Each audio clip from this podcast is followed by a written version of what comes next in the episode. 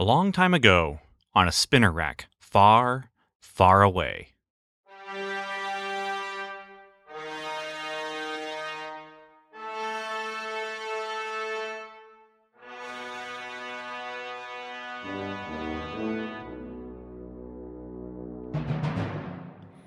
Comic Book Time Machine, episode 77, part of Ben's Marvel Cosmic Comics series, looking at the Marvel licensed sci fi and fantasy comics with a cover date of April 1978, including Star Wars number 10, John Carter number 11, Godzilla King of the Monsters number 9, Human Fly number 8, and Man from Atlantis number 3, plus two bonus Kirby books and a sci fi one shot.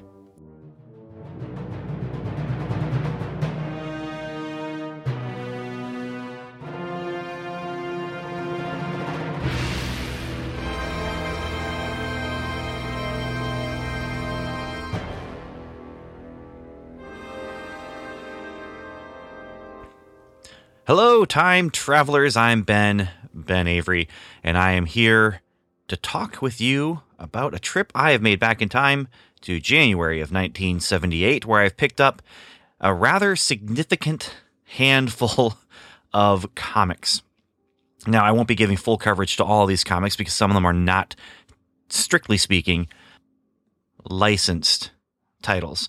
Um, but there are, well, we'll, we'll get to it when we get to it, but they are spun out of a licensed book, and one of them happened because of a licensed book. Uh, what we are going to be looking at, as I pulled out the the poly bag that has my slip of paper and my comics in it, we'll be looking at Star Wars issue number ten. That'll be this segment, and then the following segments: John Carter, Warlord of Mars, number eleven; Godzilla, King of the Monsters, number nine; Man from Atlantis, number three; and of course, The Human Fly. Issue number eight. Uh, the other thing we'll be looking at, well, it'll be two issue number ones, and then we'll be taking a peek at Marvel Premiere issue number 41. Those three comics, the two number ones, and then that Marvel Premiere issue number 41, will be uh, looked at in the, the Ben's Bullpen Bulletin segment at the end of our coverage of April 1978. Uh, covered April 1978 from Marvel were released on the shelves, on the spinner racks, and on the magazine racks of your local five and dime or your local gas station, or in my case, at this point in time, my local stoppy shoppy, uh, in January of 1978. So, Happy New Year! We are in 1978. It is January and it's very, very cold, at least where I went. It was very, very cold. I mean, I'm going to go in, into the areas where I'm familiar. And so going back in time to 1978, I'm headed back in time, but I'm also going up north to Sundridge, Ontario, where I grew up. And that's where I decided to spend my my 2015 dollars. Um, on some comics in 1978, creating a paradox in which money that should not exist at that point in time now exists at that point in time. And who knows, maybe it will show up again somewhere. Someone will find this old, old, old quarter and dime from 2015 that should not look as old as it is. It should only be, you know, a year or two old because it's the present day. But enough thinking about time paradoxes and uh, using money that was not meant for the time period that is spent in. It's time for us to to read some comics, and, and we've got some. Uh, I'm I'm hmm. I'm going to say that I am. I'm cautiously optimistic about this month. We are wrapping up a story arc with Star Wars number 10. Uh, the segment at the end of this coverage, uh, John Carter, Warlord of Mars, uh, is actually coming after the wrapping up of a, of a giant story arc from last issue. And Godzilla number nine, I don't know where that's going to be going. Man from Atlantis number three, um, I'm just going to continue reading that as if I'm reading the television adventures of Aquaman. Um, Human Fly, again, it's I have no idea what to expect from all these. And then, of course, in Ben's bullpen bulletin, when we look at those two number one issues, which I'm just going to say it right now, they have a lot of potential, a lot of potential. Uh, but for right now, it, let's just get started and and take a look at Star Wars issue number 10.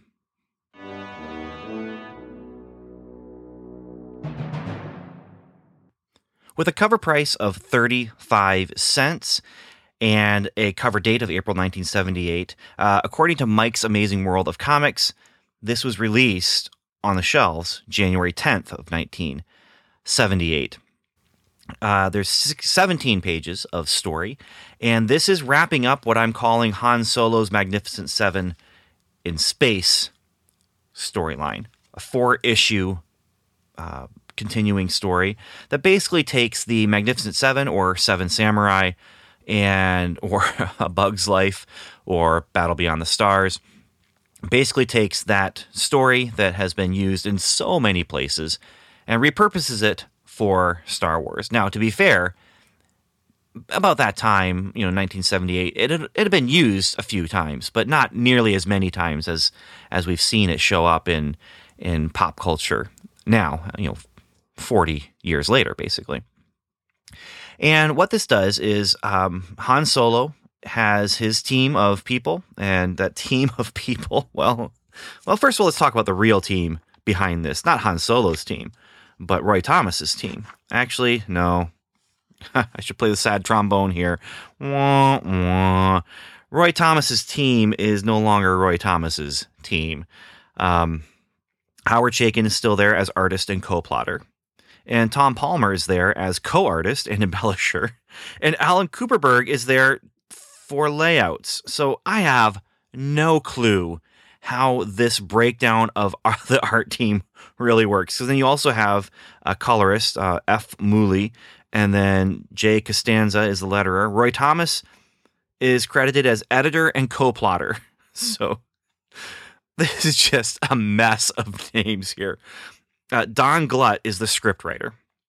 My guess, based on what I know of how the Marvel method worked and how Roy Thomas was working at the time, Roy Thomas, Howard Chaykin, they had come up with this original story idea. Roy Thomas had the outline. The outline went to Howard Chaykin, who did the the breakdowns, who did very, very, very sketchy breakdowns. Alan Kupperberg came in, taking the breakdowns and made actual layouts that could then be embellished and inked by Tom Palmer. After all that was done, again, this is all my perception of how things work and how things possibly did work for this. But after this all was done, they brought in Don Glut to write in the scripting for the rest of the story. Basically, then this is Roy Thomas being kicked off the book, and they had to finish the story. Now, uh, you know, to be fair, we've got Roy Thomas there, and this is still finishing his story. And so I think the intention of his vision is here. Uh, the scripting, the dialogue, and all that kind of thing is not his, but it doesn't. But but it's it's his story, and and this is his ending for the story, and after this he's done. He is out, and I've got some words that he has given about about being removed from the book and his feelings about being removed from the book and also his feelings about some of the other things that were happening outside of this book because there was two extended universe things happening for Star Wars. This comic book and then a novel called Splinter of the Mind's Eye that was uh, written by Alan Dean Foster, written written by the man who actually wrote the novelization for Star Wars, even though George Lucas has cover credit for this, uh, similar to the way Gene Roddenberry had cover credit for writing the novel of Star Trek the Motion Picture and Steven Spielberg had cover credit for writing the novelization of Close Encounters of the Third Kind. Uh, Alan Dean Foster is the actual writer of the novelization of the first Star Wars movie. He's also going to be writing the novelization of The Force Awakens, Episode 7. And he's also did the novelization for Alien. Um, I mean, he basically, if there is a sci fi franchise, he has probably been involved in doing some of the novelizations for it. But Don Glut, by the way, speaking of novelizations, Don Glut, who who wrote the script, who, who scripted the again, this is my interpretation of how things probably happened, but Don Glut, who took the artwork and then added in the script for the story. Uh, he wrote the novelization of The Empire Strikes Back. And now he, he's written other comics and other film projects and, and, and novels and that kind of thing. But um, this is interesting that this would be his first, you know, dip into that that Star Wars universe.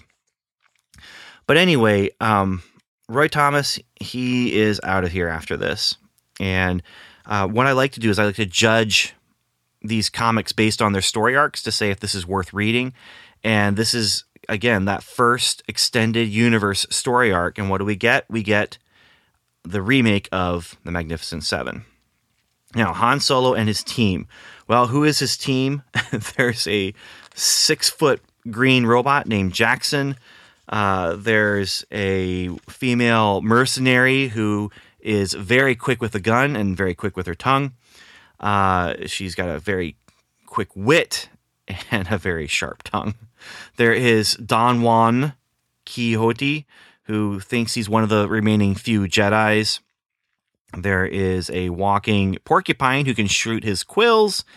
There is, of course, uh, Chewbacca and Han Solo. And then there is a young farm boy who reminds Han Solo a little bit of another farm boy that he has fought beside in the past. And the only character here, um, I mean, Don Juan Quixote, he is still alive. He was thought to be dead last issue.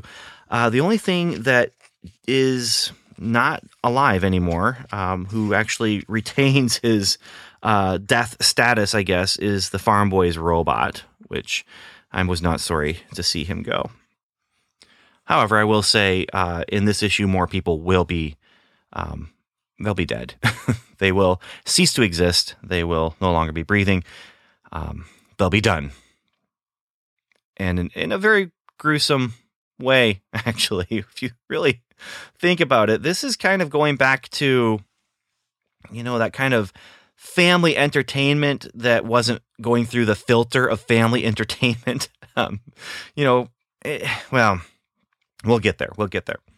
Han Solo and his team were brought into a village to save it from marauders, led by Sergi X Arrogantus, uh, who is a mus- mustached uh, 70s uh, villain with green sunglasses. And they, while they were starting their first battle against this guy, um, an old man from the village off panel ran over to a place and started performing some sort of ritual and summoned a behemoth from below.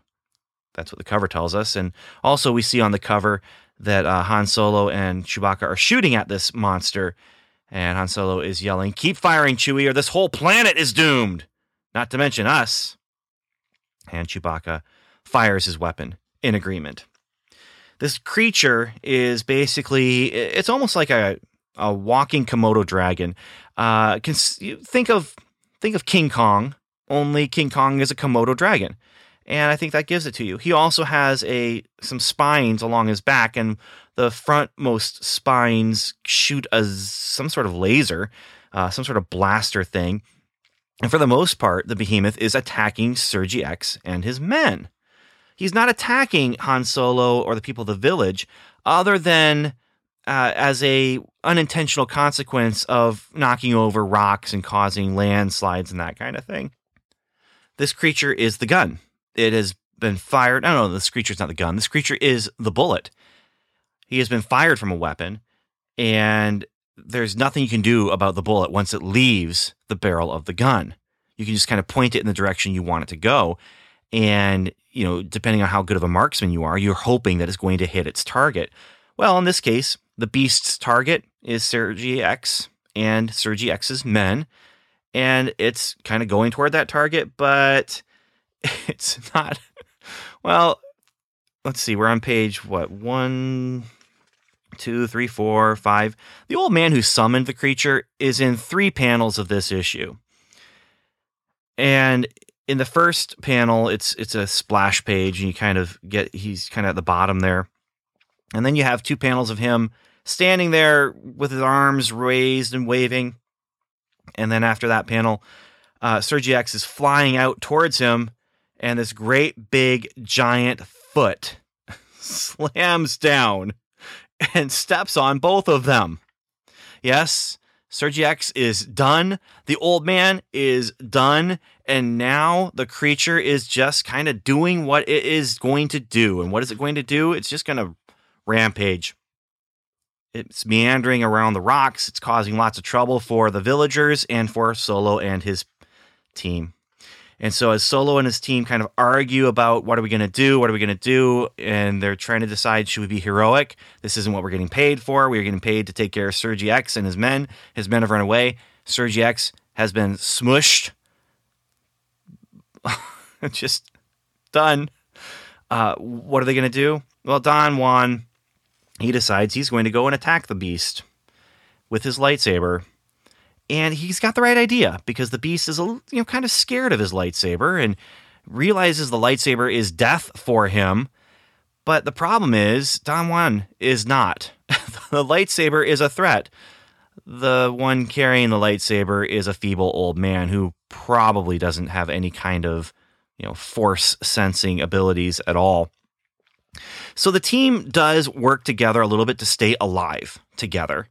But this is where Han Solo realizes, oh, the old man's got the right idea. He just doesn't have the physical ability to follow through on it. If only he was a little bit faster. If only we could get out there and help him quicker. And so we get one of the weirdest scenes I have seen ever. I thought that Han Solo riding in to the rescue, like the cavalry, uh, on a bantha was weird and kind of goofy and funny, but also, you know, hey, it's a nice use of the Star Wars universe, right?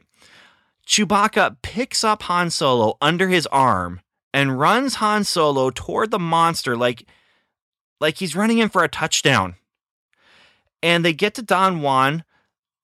Chewie drops him, drops Han Solo. Han Solo takes the lightsaber. Now, like he's passing it off in a, a relay race Han Solo then, lightsaber in hand, runs toward the monster, stabs the beast in the belly, and then they all dive away as the creature dies.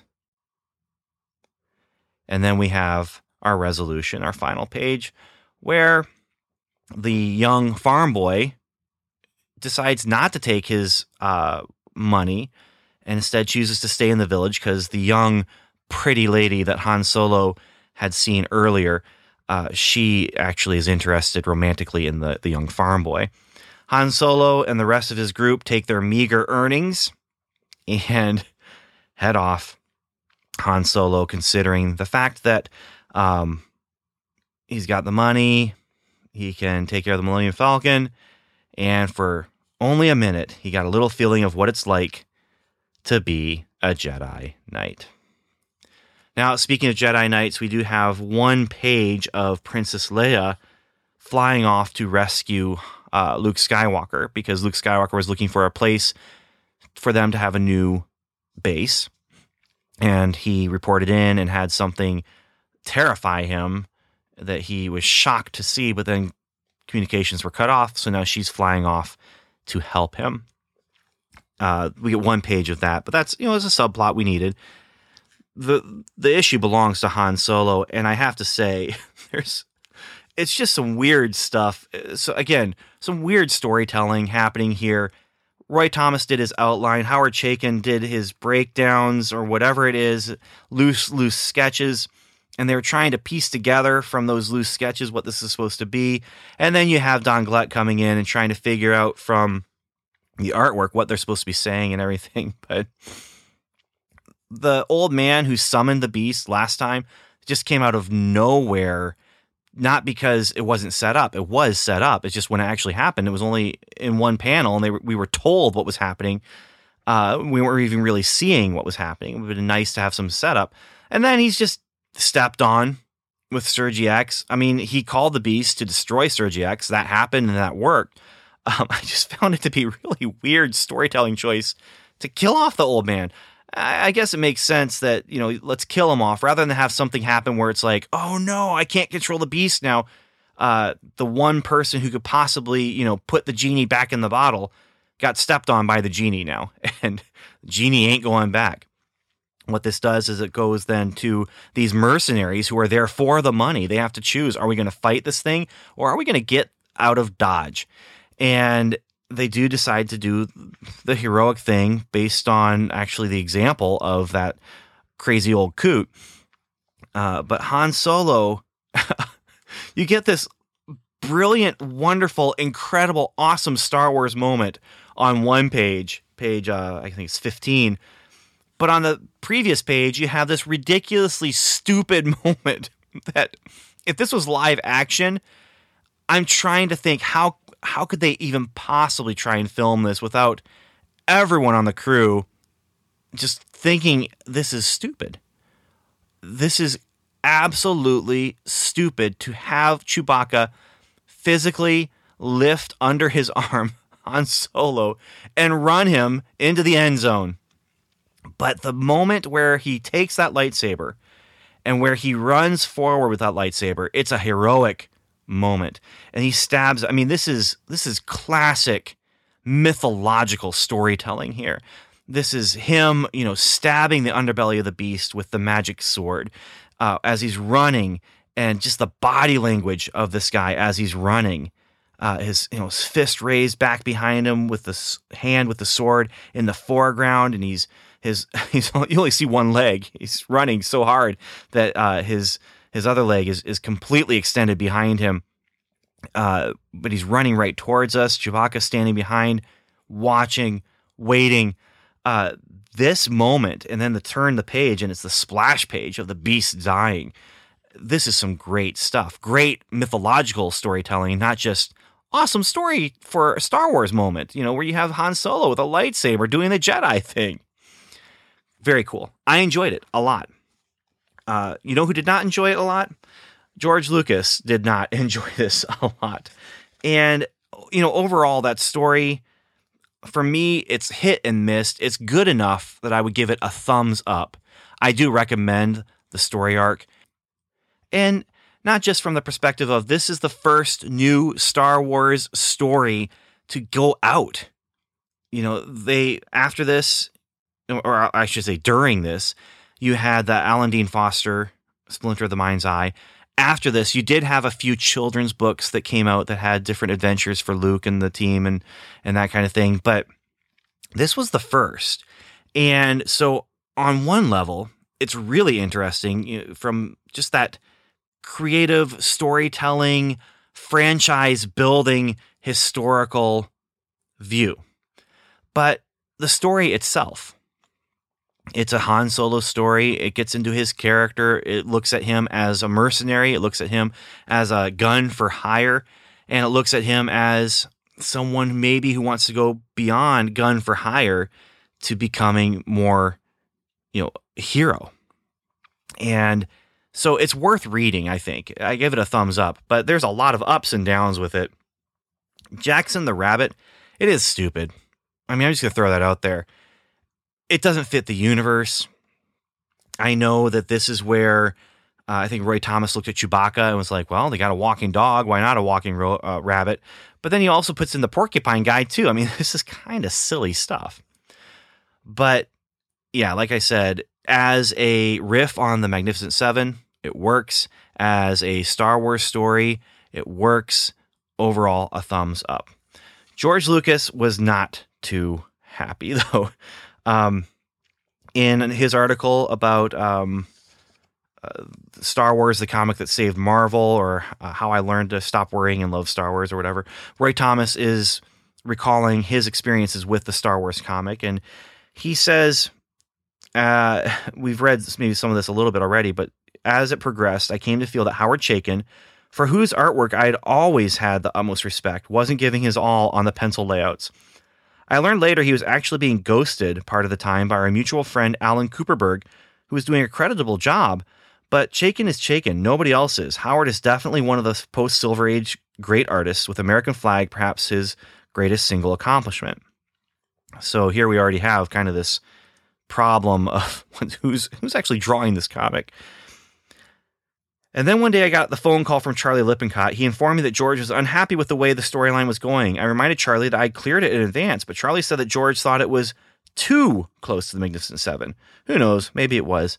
By the way, me, you know, interrupting the the flow of the quote here, but it is really close. It is really, really close. What's more, George particularly disliked one of the seven being a six foot alien who resembled a green Bugs Bunny in space gear. In the latter instance, I have been inspired in part by seeing a Porky Pig looking alien in the cantina sequence, either in the rough cut or on some production sketches at some early point. I don't remember if that alien appears in the finished movie, movie since that part of the film contains several 11th hour inserts of other more colorful aliens sitting in dark corners. And something may have been cut to make room for them. I figured my Green Rabbit Jaxxon wasn't really much weirder than a Wookiee, but obviously George, as the creator of the Star Wars mythos, felt differently. I respected George and Charlie, but this line of conversation was beginning to annoy me. And then he goes on to talk about how Robert E. Howard didn't bother him because Robert E. Howard was dead, and so he could do Com- uh, Conan stories however he wanted to do them, and he wasn't going to be bothered by the person who actually created the universe. And then there was the money issue. I remember reading uh, from Howard Chaykin and how he was upset by the whole money situation. But uh, here's Roy Thomas also. He says, At the same time, I'll admit I was feeling a bit put off, too, regarding certain monetary ma- matters. It was an open secret that Alan Dean Foster had ghosted the Star Wars novel that came out circa spring of 1977, even though the byline read by George Lucas, and that George had given Foster a sizable bonus when the movie proved a smash. And of course, everyone knows how George gave Mark Hamill, Harrison Ford, and Carrie Fisher valuable points in the picture as an after the fact gesture of goodwill. I didn't begrudge any of that quartet their good fortune. They all earned it. But I, who had fought to get Star Wars published as a comic book at the time when George and Charlie really, really wanted it adapted as a comic, had never received even a thank you, or, more crucially, a single cent beyond my regular page rate from Marvel, and $2 per page each time, or at least most times, that Marvel reprinted the first six issues. By pointedly asking Stan for a bonus at one point, I finally got an extra $500 for my Star Wars labors, but I wasn't exactly feeling appreciated on any front with regard to my work on the adaptation. Jim Shooter, who succeeded Archie Goodwin as Marvel's editor in chief some months after the Star Wars comic was launched, underscored my point in a recent interview in which he said that he was in a position to know that the Star Wars comic basically saved Marvel from going under in the late 1970s. I'll assume Jim knew whereof he spoke, and hence the title of this piece. Not that I had any true quarrel with Marvel, of course. Sure, it made formidable profits on the first six issues of the comic in particular, reprinting them over and over, then combining them into a pair of tabloid sized specials and finally lumping both the tabloids into one volume. I just wanted a bit more of a taste of the profits. Even when I helped Marvel put together a black and white paperback reprint of the Mar- uh, movie adaptation, I had to fight to get Howard Chaykin's and my name added to the cover, which originally was laid out to sport only those of George Lucas and Stan Lee, who was credited for his special introduction. I became, shall we say, fairly vocal in my insistence that the name of the actual writer and main artist be added to that cover as well. Stan understood my point, and the ch- change was duly made. Roy Thomas then goes on to talk about how he, you know, Alan Dean Foster gets this bonus, but all that Roy Thomas was getting was grief over, you know, the stuff that he was writing. And so he basically said, after issue 10, he's done, he's out. Please tell George it was fun being a part of things, but, you know, he wanted to end things on friendly terms. And that's where we're going to end things Next issue will be Star Wars number 11, which will start off a new storyline of some sort. I don't know much about what's going to be happening from here. There's no green rabbit to cause fans to write articles about worst characters in the Star Wars universe. So I have no idea where we're going. I do know where I'm going next, though, in the next segment of this coverage of cover date April 1978 of the Marvel licensed sci fi books, and that will be to Man from Atlantis, number three. So um, we'll we'll do that here in our next segment.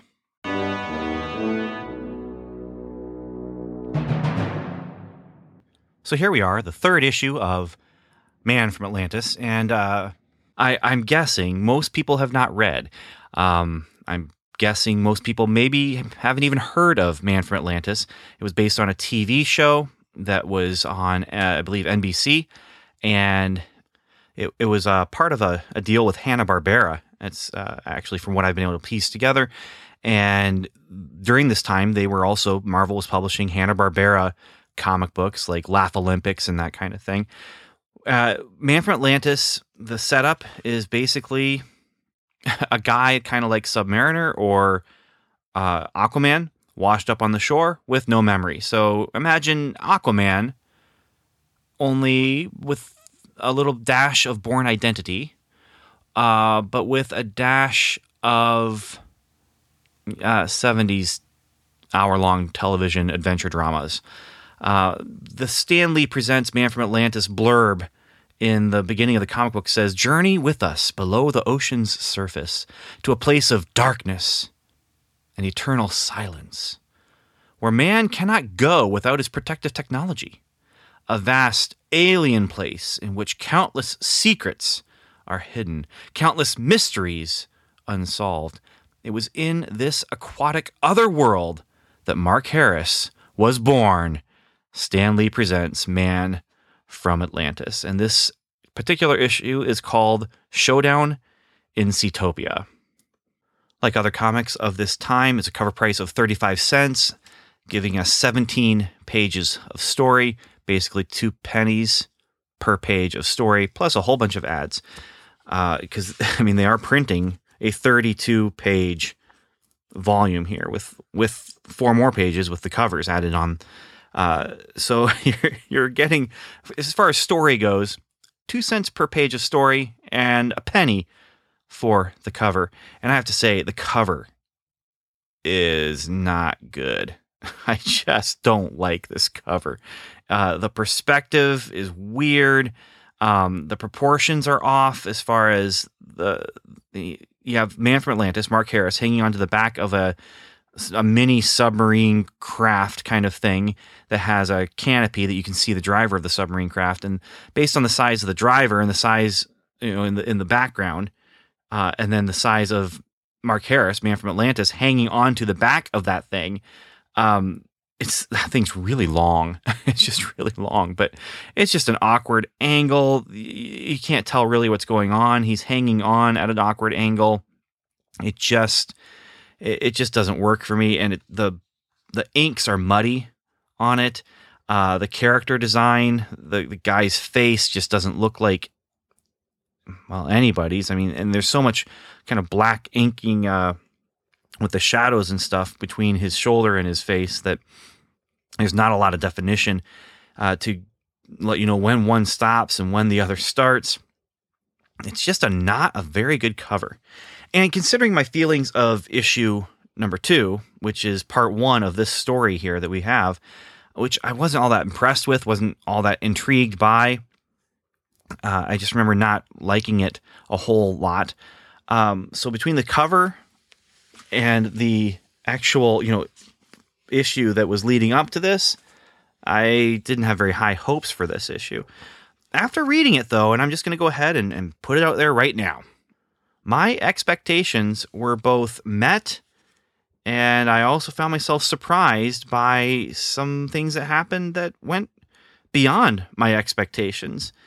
Uh, it just, when I say my expectations were met, what I really mean is, you know, it, there were elements of this that I was just, oh, it's exactly what I was expecting.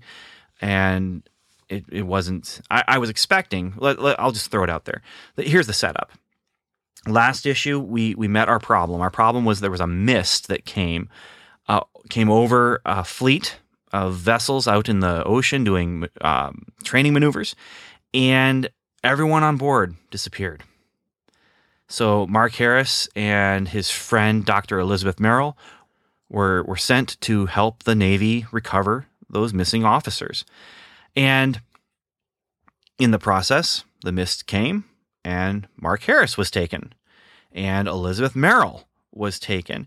And not only were the people, you know, just removed from these place from these boats, they were also then put under mind control by a Mr. Schubert who is apparently the arch enemy for Mark Harris from the TV show. Uh, I would know because I haven't seen the TV show. Although after reading this comic, you know, it kind of did its job. Now, if I were reading this as a as a kid and got this off the stands and hadn't watched the show, I definitely would have wanted to watch the show. I think. As an adult, I'm very curious about the show. And I think I've mentioned this before, especially I think after reading the first issue. I really am very curious to see what the show is like and if the show is good and or if it's just, you know, maybe not even good, but is it bad enough and in the right way for me to actually enjoy as a kind of 70s kitsch kind of thing? Uh, like Logan's Run. Logan's Run, the TV show, I enjoyed it as a 70s sci fi show. And so I've there are two sets of DVDs out there. One is a set that can collects the TV movies of Man from Atlantis, and the other is the set that collects 13 episodes of the TV show, two of which never aired on television. It was ordered for a full season, but canceled halfway through, which doesn't give me hope that it's great, although part of that might be just the budget that co- it cost to film underwater so much might not have been worth what they were actually getting from advertisers and, and from viewers.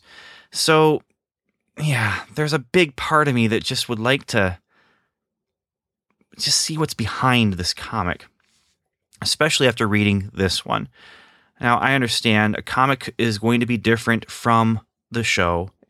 First of all, the budget constraints are not there at all, which is evident here. Uh, our setup is that he was captured by Mr. Schubert, but he is now in Seatopia, which is an underwater city, basically. And you have, you know, the Navy going out and doing maneuvers, not because it's a big part of the plot to get there, you know, oh, that's that's the conclusion, that's the climax. No, it's um pretty minor part of the plot. It's just that's where these guys get kidnapped from and so they they they could have done you know they did do a lot more they had an exploding underwater base in this you know straight from a james bond kind of movie and so they're in Seatopia, and not only has he been captured, but Mr. Schubert is going to have him dissected. And how is he going to be dissected? Well, his good friend, Dr. Elizabeth Merrill, is under mind control as well. And so she is actually the one who is going to dissect Mark Harris and kill him, find out all the secrets of his anatomy so that Mr. Schubert can create the perfect underwater human, that kind of thing.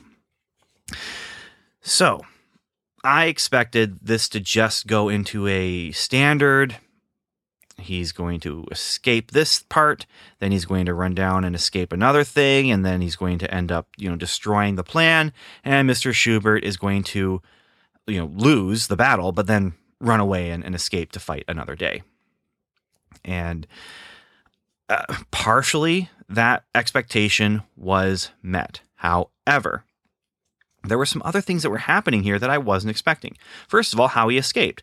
Uh, maybe if I'd watched the show, I would have known that he has a sonic scream that he can do, and this sonic scream does the job. It it causes uh, the mind control devices to backfire and, and and break down, but it also causes a window in the laboratory to crack and water to start just rushing into Seatopia. This then eh, creates a problem for Mr. Schubert because, you know, you, you want to keep things airtight and waterproof if you're going to be living underwater. But that's a nice little bit of storytelling where you have the hero, you know, everything is lost. He's not, how can he possibly escape the situation? And then when he finally does escape the situation, he does so in a way that escalates into another problem. That's good storytelling. And I wasn't expecting that kind of storytelling, but it's, it's good. I mean, here are storytellers. I, I should I should have done this from the beginning. It's Bill Mantlo who's writing this, and Frank Robbins who's drawing. And Bill Mantlo, you know, he's a guy that sometimes he writes stuff that I'm just not all that impressed with, like Human Fly. But there are other things coming that I am excited to talk about because Bill Mantlo wrote it and he did some really amazing things with some concepts that really could have been quite stupid. Now, I don't find Man from Atlantis as a concept to be stupid. It's about a guy who you know, it's it's your classic. Uh, I'm going to go ahead and say it. I mean, I I thought it, thought maybe I shouldn't, but I'm I'm going to go ahead and go there. It's your classic fish out of water story where you have an an alien of some form, you know, whether it's Mork, whether it's Starman, or whether it's uh, Bill Bixby in The Incredible Hulk, where he's set off for one reason or another. And in this case, it's because he washed up on the shore with no memory, but with special powers that allow him to live underwater, leading you to believe that he probably is from Atlantis. The concept itself is not stupid. But, like all concepts, it could easily be done half heartedly, making it stupid. I firmly believe that there's no such thing as a stupid concept. What I believe is that it's what you do with it. And you can take the most stupid sounding concept, but if you do good characterization, if you have good plots, if you script intelligently, the most ridiculous of concepts can be successfully written. And the greatest of concepts can be unsuccessfully written. And this is one that I just, because of last issue, because of the cover, I was expecting this to not be well done. And I was kind of wrong. I this isn't a perfect comic. This isn't a greatest story ever. This isn't going to be on anyone's list. Anyone at all in the whole world it's not going to be on anyone's top 10 comic list unless it's one of 10 comics that that person has ever read and never read more than that. So, yes, if a person has only read nine comics, this will go on their top 10 list. If that person only read 20 comics, it still might go on their top 10 list. I mean, this is not groundbreaking, but it is solid storytelling because, well, I mean, first of all, like I said, it has that whole idea of as much as things go right, because it goes right, something else goes wrong. And then you have to overcome that. And it, it's good escalating storytelling in that regard. The other thing that I wasn't expecting, and, and part of this, the, I wasn't expecting this because I was stuck in the James Bond mode. I was just looking at this as kind of a ripoff of a James Bond style of villain. James Bond style of villain's plot, a James Bond style of villain's lair, even. And I was so just kind of stuck in that mode from last issue that I wasn't expecting the mist that, I mean, we're in the Bermuda Triangle and Mr. Schubert has this mist, and I just thought the mist was a weapon. But the mist, they actually flirt with the idea that the mist could be a almost sentient form of of life and not you know they also kind of flirt with the idea that it's just you know doing what it does because it's a natural occurrence but mr schubert uses this mist to actually teleport people to his lair to Seatopia and then as Mark Harris comes after Mr. Schubert, Mr. Schubert adjusts the chemistry of the mist so it becomes a disintegrator. And it, he says, I'm going to go ahead and sacrifice Seatopia to destroy you. And so the mist is going, and as it goes, it's just kind of destroying everything. It's destroying the computers, it's destroying the walls, it's destroying chairs, it's destroying everything and it's kind of creeping around toward Mark Harris. Now, at this point, I'm still not thinking in terms of it could be sentient, but I am liking this idea of him fighting Mist. And he actually is fighting the Mist. It's not just a, a mysterious thing, it's a real threat that's coming after him. And he figures out a way to escape and he's able to to get to Mr. Schubert's escape uh, vehicle, like you see on the cover, and hold it in place. And then the mist is coming, but then there's a mist on one side and there's another mist on the other side. I really wish they could have played more with this this idea of these this mist creature that actually is what causes the disappearances to happen in the Bermuda Triangle. And these two mist things kind of converge on Mr. Schubert's thing and teleport him away. Where is he? Who knows? He's gone away, so he can come back on the show sometime or come back on one of these issues sometime.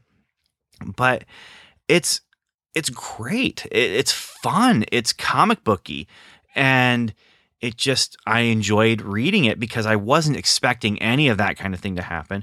Uh, now they they do not. I, I might be reading into this as far as it being kind of a sentient creature, and but once I started seeing it as a sentient creature, I mean, now we're not in James Bond territory. Now we're in more of a Star Trek territory, or or a Twilight Zone territory, where you know this villain is going to use this creature as a weapon, and then the creature rebels against it because it goes against the creature's nature. And maybe, like I said, I might be reading into that, but once I started wondering, okay, so why is there you know, two mists now. Why is one coming? Uh, it, just seemed to me the original was going after Mr. Schubert, and then a second one was coming because it was maybe attracted to the danger that the first one had been put into. And so then I'm starting to wonder okay, so does that mean these, you know, this mist when it was coming after Mark Harris was actually, instead of just creeping around because that's what mist does, you know, it goes into the air and it just floats around going where the currents of air are taking it is it actually choosing to go to these places and choosing to come after Mark Harris and then choosing to when it has the opportunity to go after Mr. Schubert and the idea really started intriguing me and I feel like I've I've read, you know, kind of an interesting story with some interesting complications and some interesting implications as far as the story goes. Now, what the story itself does give us is that Mr. Schubert is, you know, he sees the one mist and he says, But what's it doing on both sides of me? It can't split itself up like that without evaporating unless, oh no, there's another mist. No, not mine, but, and then he's, he's gone.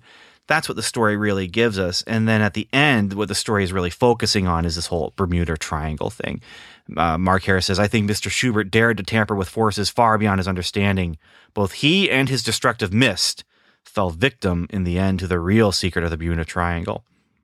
And so, you know, maybe what you have there is is just that other mist is the natural uh, way of things in the Bermuda Triangle, and that was coming and took away both Mr. Schubert and the destructive mist that was going to, you know, destroy everything that it touched. And maybe there's no sentience there at all. It's just a, a natural occurrence. But whatever it might be, I kind of liked it. I I liked it in the way that I would hope to like it.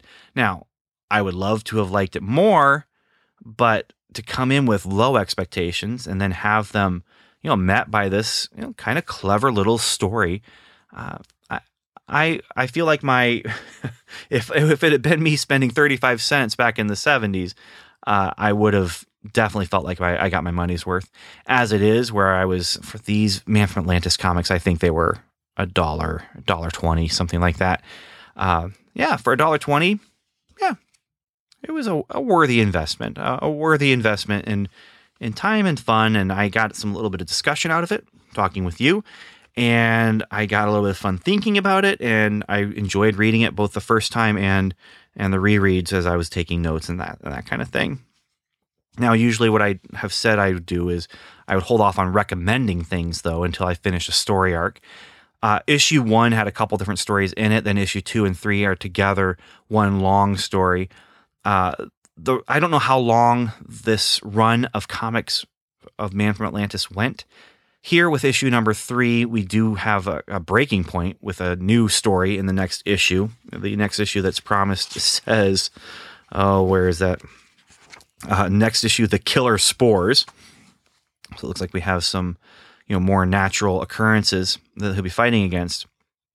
But issue two and three, do I do I recommend? Not in the same way that I would like Star Wars, uh, where it was so interesting because it was uh, part of Star Wars history. This Man from Atlantis series, I don't see there being a lot of people really wanting to rush out and get this, uh, unless you know you really like that kind of 70s comic storytelling. And one of the, again, one of the ways that I've kind of learned to look at this is I'm reading a comic book, but as I'm reading this comic book, I'm looking at it through the lens of I'm watching a TV show about Aquaman. What if this comic was Aquaman's TV show in the 70s? And that's another reason why, man, I, I just kind of you know, want to see the show itself. But so, as far as recommendation goes, like I said before, this is not groundbreaking. This is not changing the medium. This is not going to make you, you know, look at this and say, oh, now I understand storytelling more. Or, oh, this art is amazing and I want to cut some of it out and put it up on my wall. This isn't going to do any of that. But it's a nice diversion. And, you know, if I was trapped on a a deserted island, and all I had was Man from Atlantis comics to read. Uh, at least the first couple of times, the first couple of weeks of being trapped on that island, I would enjoy myself. Maybe after week three or four, I, I use it to start a fire. Who knows?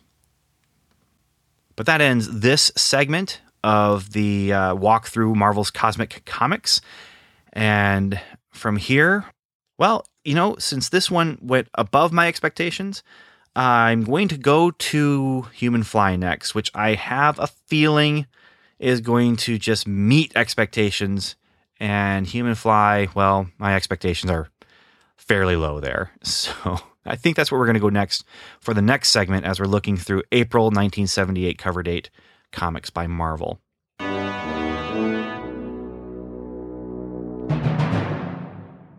Okay, so the Human Fly issue number eight published, well, released rather, on the stands in January of 1978. Cover price 35 cents. Get 17 pages of story. Like I said with uh, The Man from Atlantis, that's two cents per page that you're paying for each page of story, plus another penny for the cover. And what a cover it is! It promises us mayhem at the Metropolitan. It tells us that the human fly is the wildest superhero ever because he's real. It says a charity stunt flings the fly into conflict against the incredible Copperhead. Incredible Copperhead. And it's guest starring a special guest, the White Tiger. So we are once more returning into territory that will remind us that the human fly is taking place in the Marvel 616 universe. When we get to the end of the story, we are going to find out that there is going to be another reminder that we are in the Marvel universe. And, you know, most of what I'm reading for this series won't be like this uh, right now later on, we're going to get into some things that have some tight, tight connections to the Marvel Universe. But right now, Star Wars is not. Godzilla is. Human Fly is. The Man from Atlantis is not. John John Carter is not part of the Marvel Universe. But then there was Conan. Uh, now, we're not touching Tarzan. Tarzan, I think, was in its own realm. Uh, but Conan was, I mean, that was laying groundwork for huge, huge swaths of Marvel history between Conan and, and King Kull uh, or Krull. Kull? Yeah, not Krull. Krull is that science fiction movie from the 80s that I like a lot more than I probably should. Speaking of Krull, I actually tried to track down who had the who owned the rights to Krull and and try to see if I could option the rights to do a a Krull comic book. Um, I I had some good ideas for that, but uh, when I contacted the company that licensed, uh, well, I shouldn't say contacted the company that licensed it, the, the company that owns some of the rights to Krull. uh, they decided that it really wasn't even worth the time to have any lawyers look into the possibility that they might be able to license the comic book out to me and uh, and when I realized that they weren't going to be hiring lawyers to do that, uh, I certainly was not going to be hiring lawyers to do that because I was just a guy, not not you know, not even a small comic book publisher at the time. So, yeah. So that's why there's no Ben Avery presents Krull, The Further Adventures. Um, so, yeah, I've just spent a couple minutes now talking about something other than the human fly. And honestly, I would rather talk about almost anything other than the human fly. but all, all, that to say, Conan and, and the other um, Robert E. Howard barbarian stuff that Marvel published were, again, tied into the history of Marvel as far as, you know, the ancient history of the Marvel 616 universe. The Human Fly is takes place squarely in the Marvel 616. And in this issue, uh, you know, first issue we had Spider-Man. Huge guest star. I mean, he's a, he's a get, man. You know, I mean, if you're going to have a guest star, you want to have Spider-Man. This is before the time when if you had a guest star, you wanted to have Wolverine. And way before the time when if you had a guest star, you wanted to get Deadpool.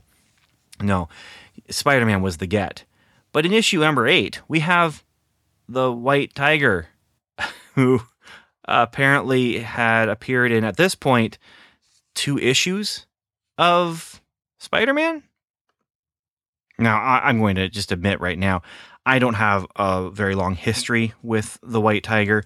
I believe that I may have had one comic as a kid that had this guy in it. Uh, his name's Hector. Hector I- Ayala.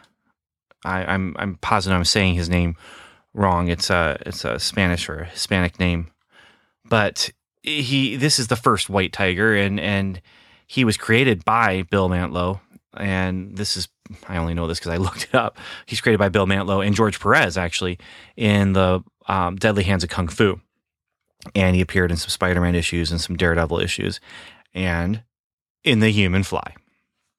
So our story, this, I'm sorry. I mean, I like the human fly as an idea. I don't like the human fly so much in execution. This story kind of stinks, and the art isn't that great. This is Bill Mantlo and Frank Robbins, who also did the you know the Man from Atlantis issue from the previous segment here that we were doing uh, with with this April 1978. But this story makes very little sense. It really comes down to I think Bill Mantlo kind of had a cliffhanger in mind and had the resolution for the cliffhanger in mind and then had to figure out how do I get to that cliffhanger so I can use the resolution that I want to use. Uh, it comes down to this. Uh, Human Fly is doing a benefit at the Metropolitan in New York, and he's doing skateboard stunts you know, and that's going to come back because he's going to use the skateboard to get around the museum real fast when he needs to get the bad guy. Uh, does say actually we have Bill Mantlo writer, Frank Robbins artist, New York Tribe inks, which just kind of tells me that this was a rush job to get this finished in time uh, because they they use this this team of inkers. Joe Rosen, letters, Mary Titus, colors, and Archie Goodwin, editor. But then special thanks to Adam Mantlo of the Suicide Skydivers Skateboard Club for technical advice. I almost feel like this was Bill Mantlo kind of saying, What are the kids like these days? Skateboards. So he's going to do some skateboard stuff. And skateboard he does. He goes around a loop to loop, just like a Hot Wheels car would. Um, then we have some moments with. Uh, our reporter, Miss White, who, you know, she's got to think about, oh, oh, wow, I'm supposed to, you know, do the expose on him for my job, or if I don't do it, I'll lose my job. And, and she wants to talk to Human Fly, and Human Fly wants to talk to Harmony White. I mean, she's, she's now being nicer, kind of, but it's, you know, there, it's one of those things where, uh, you know, it's a television thing, especially, but even movies do this, and and it's happening here, where like if the characters would just talk, you know, I don't know how much time between last issue and this issue occurred, but between last issue and this issue, they didn't get a chance to, and now she's trying to talk to him in the middle of the whole stunt thing, and uh, it's not a time, not a good time. And so they're probably not going to get a chance to talk between now and the next you know issue when she's going to have to try and interrupt a stunt to try and talk to him. But it's it's that's not terribly bad. I mean, we've had some pretty goofy opening stunts with like the shark thing and that, but uh, meanwhile, you have Hector and he is walking around. He's kind of, you know, being a little grumpy and feeling bad for himself and thinking about the fight he had with Spider Man. And uh, he's heading into the museum. And unfortunately, in the museum is Copperhead. Copperhead. Again, I, I really don't know who this guy is, so I had to look him up. And I found out that he he appeared in a couple Daredevil issues before this, and not much after this. Uh, and I, I don't want to give away too much. I have a feeling from what I read on Wikipedia about this character that next issue is going to reveal a lot more about him. All I do know is that he has a copper face, hence Copperhead. He speaks with kind of a snaky kind of lisp where he'll say, Now there is no one who shares my secret. Speaking of, uh, I never understood why it was that when they would write snake dialogue, they do the S on all the things, you know. I can understand the S on all the, you know, actual S sounds. Like when he says, uh, So I grant you a parting gift of verse. To quote the poetess, In your death he lies, there with pennies on his eyes. But then they also do like extra S's for when it's the sh sound. It just, I don't understand why, because it's a different sound. It's not, you know, the snake hisses. A snake doesn't hiss with a she. It, but I digress. I mean, and actually, this comic makes me want to digress a lot. Now, the Copperhead thing, um, one element that does kind of intrigue me is that after he kills this guy in the museum, he puts pennies on his eyes. Pennies are made out of copper, but then that's also to send them across the river Styx. And see, that's that's a sound. That's that's a S sound right there.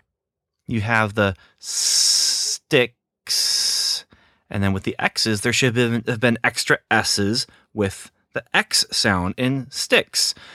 But they didn't do it, and I'm not the editor of the book.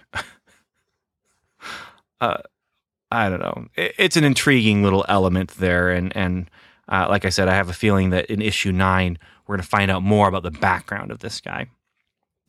Anyway, this guy, this Copperhead guy, he has an interesting uh, modus operandi, but he has a ridiculous, stupid plan, and. Uh, well, first of all, they he's he's there. He's just killed this guy, but now he left, and Hector comes in, and the police come in just as Hector bends over the dead body, and so you have the classic misunderstanding of the hero dead body because he's investigating, but then the police come and see him with the dead body and think that he is actually the one who killed him. He runs away, which also makes them think that maybe he's guilty for you know murder. Uh, but he runs around the corner, turns into the white tiger, and leaps at the police and bounds past them because he has to find Copperhead, the villain. I mean, obviously, there's a villain involved because he knows he didn't do it. Meanwhile, Human Fly is zipping around on his skateboard, you know, to get around quicker. It's a museum, it has flat floors and open hallways, and of course, it's going to be just easier to get around um, all the fragile exhibits. And then there's a bunch of children, of course, because this is a human fly comic. There has to be children involved. And they are all walking. He, he makes them go into this room with a bunch of Greek artifacts where they're going to be safe because they heard, you know, the commotion and everything. But Copperhead is actually trying to steal a great big, giant, huge Greek urn. And so he's actually in the room with them. So as Human Fly and White Tiger confront Copperhead. The urn starts to sink down into the the the floor, and now there's some gunfire, and so the human fly tells them, "You've got to hide behind that urn." They can't get out of hiding because if they get out of hiding behind this urn, they're going to get shot. So he jumps down to be with them. The White Tiger stays up to stick with uh, Copperhead and, and continue fighting. Human Fly and the urn and the children are now under the museum in an abandoned subway uh, tunnel that is now going to fill up with water. Now, there's guns up above, there's water down below. I don't even know if they could get back up above from where they are. And the white tiger then goes to fight Copperhead, but gets shot by a poison dart like he used to kill the museum guy. And so we end on a cliffhanger with White Tiger having been shot by the dart and he is falling unconscious. And it says, uh, the, I'm going to go ahead and read the captions for what it says about Human Fly. Um, and thus falls the white tiger, leaving only the human fly, a man possessed of no extraordinary powers, a man with no super strengths, to save himself, his friends, the children in his care, and to single handedly try to stop the sinister schemes of Copperhead. And then it says, well, almost single handedly. Next issue, Daredevil makes three. So, Human Fly, White Tiger, Daredevil, they're going to team up against Copperhead in the next issue. But I have a feeling I know where this is going to go. They're going to all get into the urn and ride the urn down the rapids or something. Uh, but the, the urn is big enough that these children could probably all fit in there. But I'm just you know, Human Fly calls it out. He says, you know, whoever did this must be really rich to be able to have this kind of a plan. And it's true. This plan is ridiculous. I mean, he's trying to steal a great big, huge copper urn. At least I'm. I didn't actually. I just thought of that. Is it copper? It would make sense if it is, because you know he's Copperhead, I guess. But it's one of those villain schemes where it just costs way more to implement than it could ever pay off unless it's paying off in that it's made out of copper and copperhead wants it and he's you know saying money is no object. I want this. It's going to be mine. I don't care. But money is an object. And at least in my world and uh, if I had read this as a kid, I don't think I would have really enjoyed it, although I would have reread it over and over again because I reread all of my comics over and over again, uh, even the ones that weren't that great.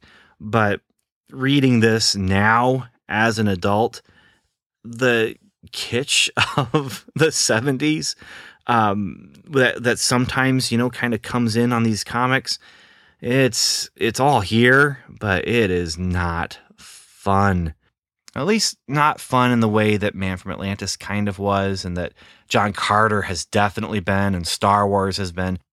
I guess what I'm saying in some ways, or what I'm feeling rather, in some ways, is these are stories that are just getting put out there just because Bill Mantlo was hired to write them and he's going to do it. But it's not like he has a burning story idea that he really wants to put out there. And this is one of the first ones where I didn't feel like it was as heartfelt as far as you know this is for the kids.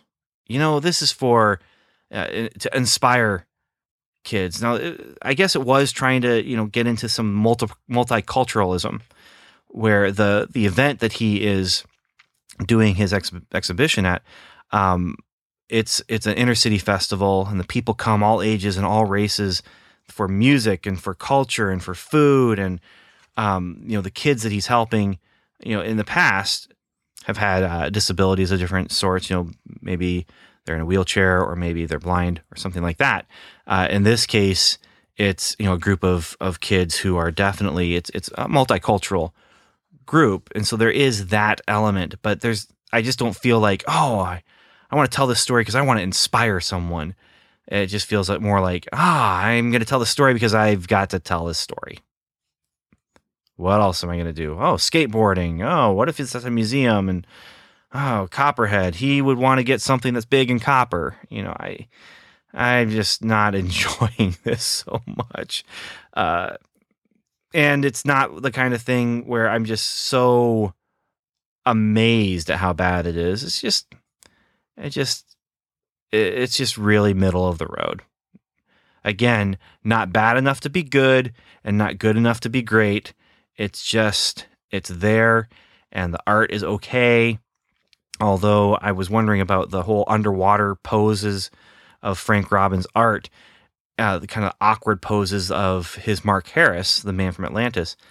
These, those same poses are happening here. There's some weird angles to how the bodies are being held, and they all, I, I think, are anatomically possible, but and maybe part of it is just I'm just so not impressed.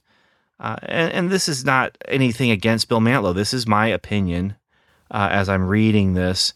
Uh, and like I said, he's super talented. He has done some stuff that I've been really inspired by, honestly. This is not one of them. So, on that note, I'm going to take uh, bring this third segment of uh, the April 1978 coverage to a close and move on to uh, Godzilla, King of the Monsters.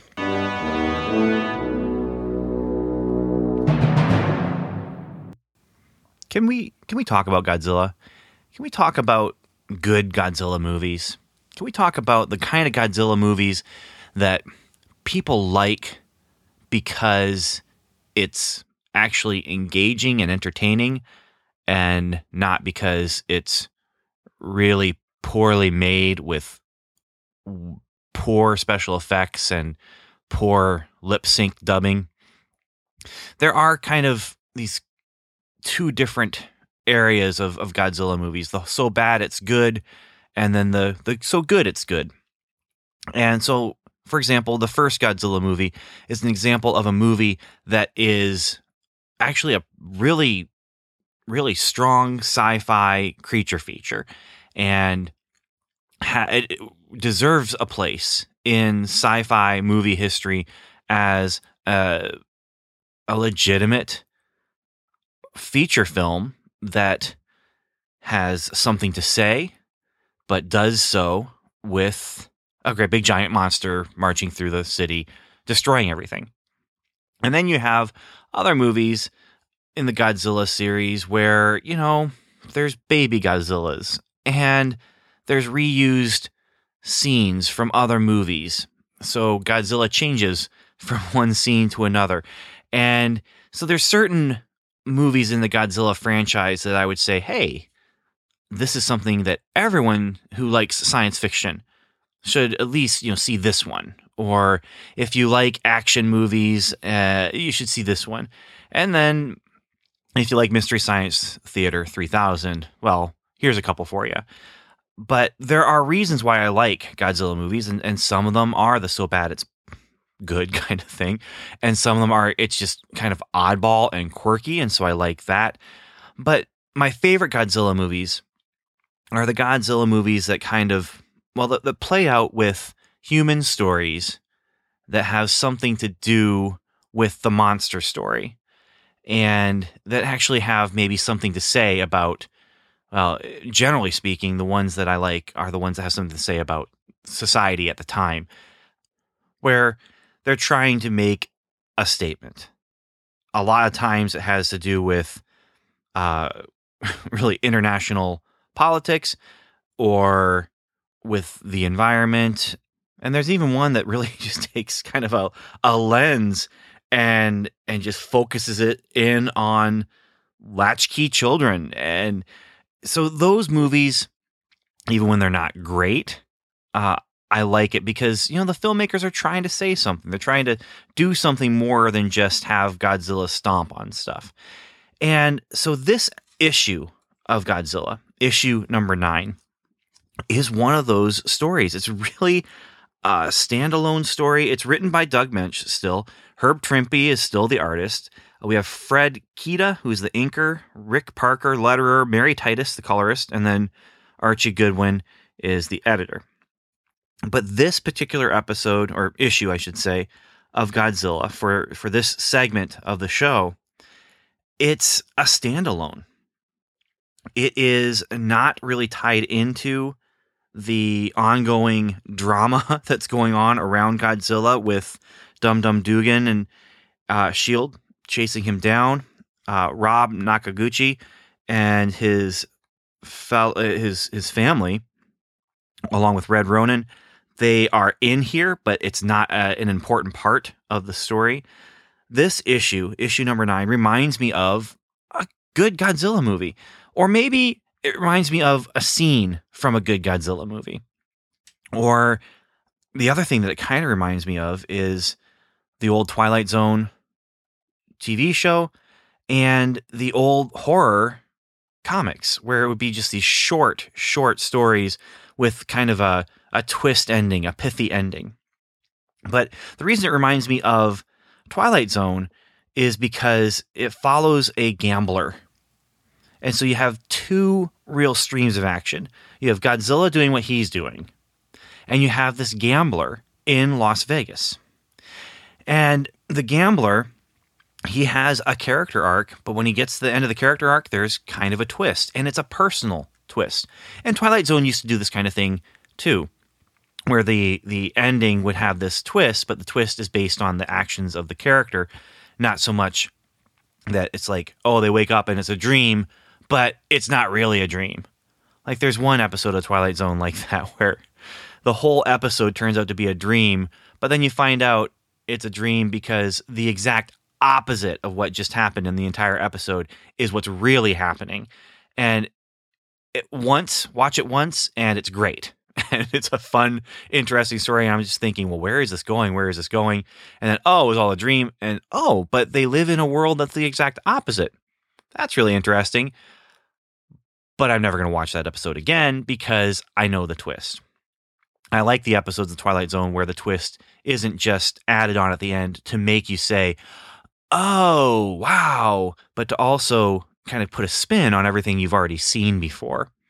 And this one here, this uh, this issue of Godzilla King of the Monsters, it is like I said, a standalone.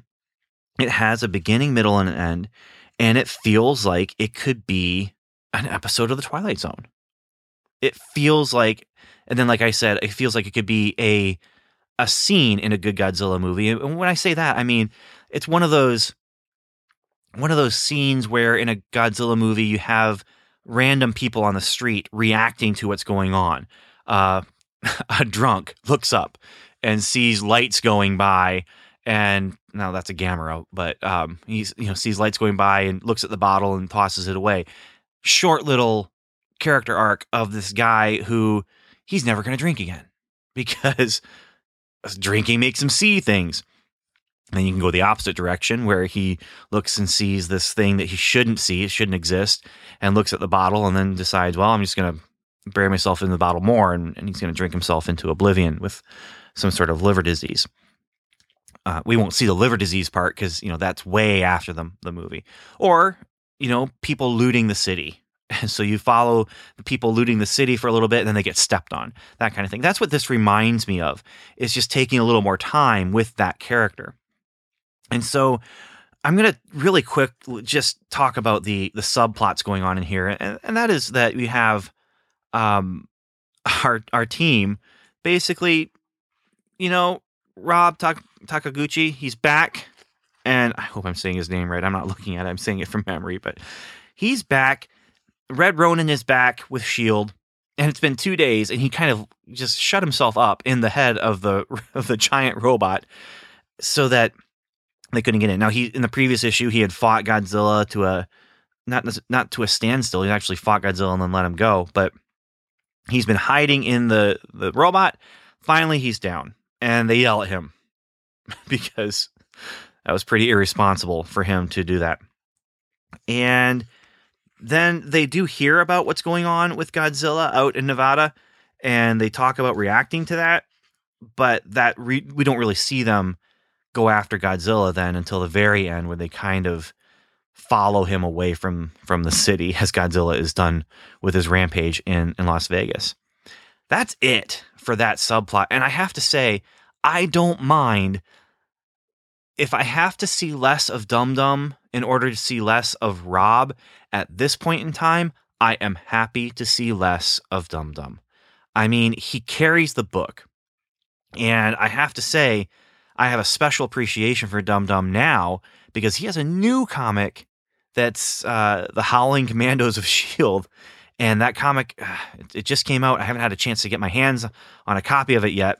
And that's something that we'll probably end up covering in Welcome to Level 7 in our comic book episodes that we do over there. But I I I love myself some Dum Dum Dugan, but I am happy to take the time off in this issue, issue number nine, to follow just this kind of off story. And I'm glad that Doug Moench took the time to tell a story not about Dum Dum Dugan, not about Rob and Red Ronin, but about Godzilla and a man named Will- Winslow Bedott. Yeah, Bet it. A man with a gambling problem, and his last name is Bedott. Okay, I didn't say it was a perfect story. I didn't say there was no cheese at all. There's some cheese in here, but uh, that, that's the cheesy part. But our our dual action story here is that Godzilla is in Nevada. He's at the the Boulder Dam or the uh, the Hoover Dam, and for whatever reason, the dam has offended him because he is going at it. He is punching, he is pulling. People are running away. Uh, I think that they should have possibly known that Godzilla was coming in that direction, and maybe they would have been able to evacuate the dam earlier. They don't. People are running away now, though, and he smashes it, and it starts to come down, and it washes him along with the water all the way to Las Vegas. Now, in Las Vegas, you have Winslow Bedott, who is his last dime, and he's choosing what to do with his last dime. Does he use it to gamble because he's gambled everything away, or does he use it for a phone call? Does he call, use his last dime, and which should he do? And it's talking about decisions, it's talking about fate, and it is definitely mirroring the idea of the decisions that Winslow Bedott is making with the decisions that Godzilla is making, because Godzilla is now deciding do I go into the city and destroy it or not?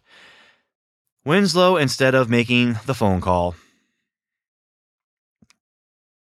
he chooses to gamble. Godzilla chooses to go through the city. and Winslow wins. He wins. So as Godzilla is coming through, Winslow is winning money and he has a huge bag of money. He's finally made it big. He's so happy. He's going to just, you know, let it let it ride. He he's gambling more and winning more. And meanwhile, Godzilla is coming through town and this is not good.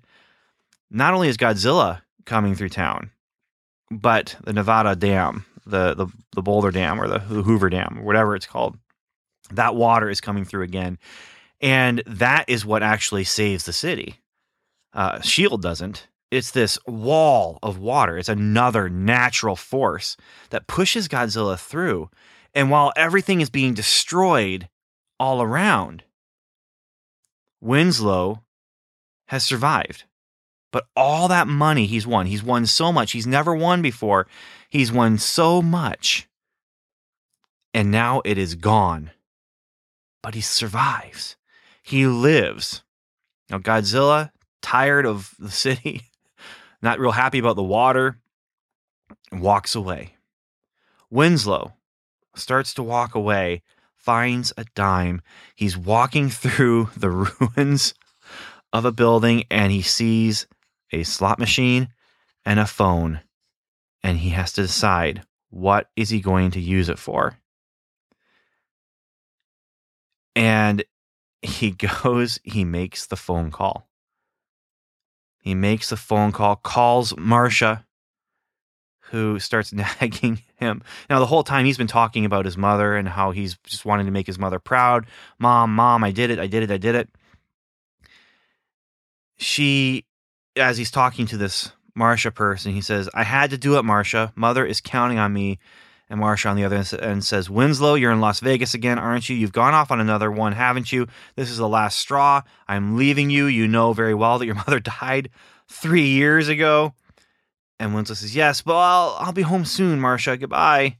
And she says, and then we have the operator come through and says that it's an additional $1.35 to continue the call. He reverses the charges And because he reverses the charges, the dime comes back to him. And so now he has to choose what he's going to do. He has his last dime back. Maybe he should just make another stop in Reno because mother's counting on him. And it's sad because he's going to return to this gambling addiction. He's lost this Marcia, you know, and he's lost his mother three years ago. And he's just going to go off and, and return to his, his old habits. I, yeah, even after he has survived. I mean, it's all about fate. It's all about gambling. The odds are in his favor the entire day. He's won money, money, money, and survived with his life through this not just one natural disaster, but two. So, what's he going to do with that second chance with life? Go back to his old habits. And that's the kind of story that, yeah, okay. Sure, it's not super sophisticated as far as storytelling goes, but when you consider this is a 17 page story about a giant fire breathing monster that stomps on cities and is basically indestructible, set in the Marvel Universe. I would say it's a pretty sophisticated story with those conditions considered, anyway. I liked it though. I really enjoyed it. And I don't remember that. When I read this from years ago, there are certain things I do remember. I remember time travel, I remember him shrinking, and I remember the moon being something that happens with Godzilla uh, Devil Dinosaur does show up.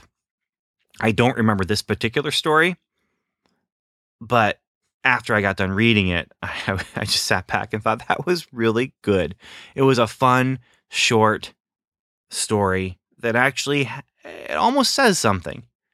It definitely says something about human nature, and Godzilla is the storytelling agent. By bringing Godzilla into it, that's what causes all this to be destroyed around him, except for his life. Uh, not Godzilla, but Winslow.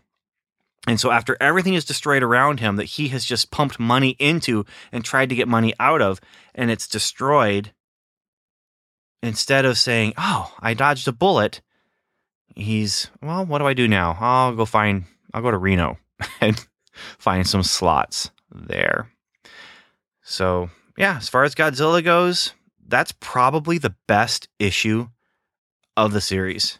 I'm just going to throw it out there. It's not the best issue I've read, even for this podcast series. But as far as Godzilla King of the Monsters goes, I think it's the best yet. So that wraps up this segment. As I close my black and white essential book on Godzilla King of the Monsters, it is time for me to now open my full color omnibus volume. John Carter, Warlord of Mars.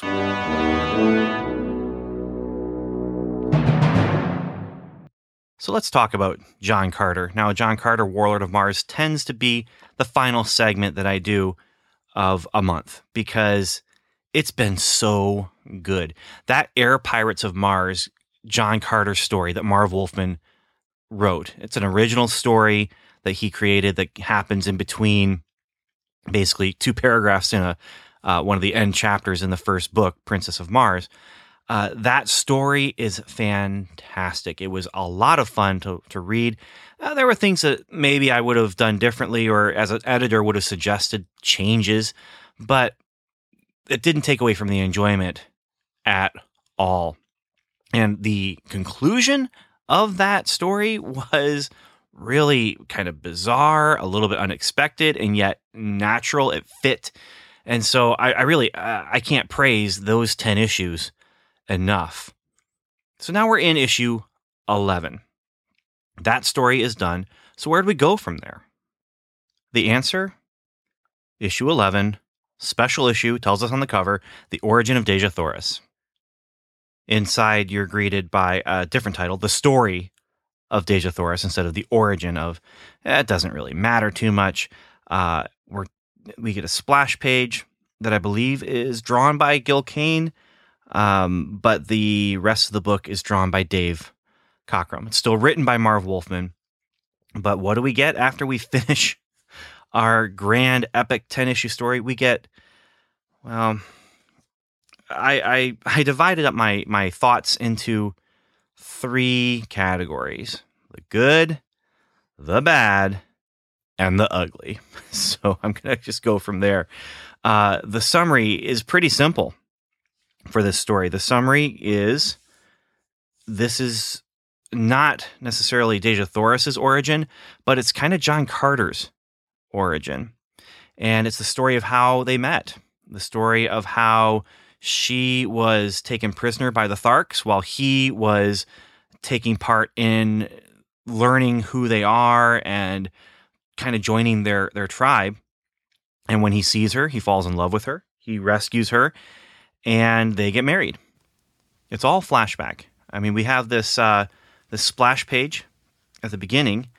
On the first page of the story, we get uh, some captions that say, "Hey, the air pirates thing is done now." And now that it's done, I'm thinking about my early days on Mars. And so that's, and then it's just the story is the flashback. And so that's where, well, I'll get into it when I get into the bad, because let's start with the good. Here's the good the art. The art is pretty good. Uh, it's it's Dave Cockrum. Uh, he does a, a, fine, fine job continuing the character designs from Gil Kane. Uh, Dejah Thoris is suitably beautiful. Uh, she is her face, especially, is very expressive and very uh, just striking. And there's some moments where she just gives a little grin, and it is a beautiful image of of just a, a oh, she looks like a fun loving woman. Um, she the the smirk and the the twinkle in her eyes she looks like someone who just she has fun in life. Of course, she's a prisoner of sworn enemies while she's giving that look to John Carter. So then there must be some sort of love going on there, right? If she's going to be able to to muster out that kind of a twinkle, uh, there must be something. There must be some kind of a spark. And the the Tharks uh, don't always look the greatest, uh, but they they don't look bad and the action scenes look you know, exciting and visceral and and pulpy and, it retains all that stuff that I really have enjoyed throughout the whole the whole run as you know John Carter's running around or as the, there's sword play and that kind of thing. So the art I am fully on board with the art. The script is pretty good too. Now, it's an overview. And so this is taking a whole bunch of events and just kind of jumping from from spot to spot to spot, skipping over other things that are happening so we can get to these important moments in the relationship of John Carter and Dejah Thoris. So because of the time that's passing between the scenes, that you're not seeing things happening, it feels more like a, a believable romance that they are actually developing a relationship over time. And there's times when he feels stupid because he sticks his foot in his mouth or he does something wrong or she's you know keeping him at arm's length because you know she had well she has her reasons but uh, he is taken with her he fights for her eventually he rescues her from the tharks and so at the end of the issue i mean we're talking again we're looking at what 17 pages? At the end of the issue when they have a panel of them the the final page has a battle that's being fought, which is from Princess of Mars, but uh, then it shows them getting married. It's the second half of that final page. You believe it. This whole thing is is the romance. I mean, there's some action. There's some, you know, like I said, there's that pulpy, uh, vibrant action scenes happening here, but it's it, it's a believable romance. And so that's that's the good here. The bad, this is an inventory story. Uh, and, and, by that I mean this is a story that was written by Marv Wolfman, so they could, if they were falling behind on the schedule, they could just insert it in whenever they needed to, and they could have just written any kind of captions. I mean, uh, they could have done this as issue five, and just changed the caption at the beginning a little bit to say, uh, "As I was sitting there thinking about where is Dejah Thoris, I was also thinking about the first time I met her. Uh, this is an inventory issue. It feels like a little bit.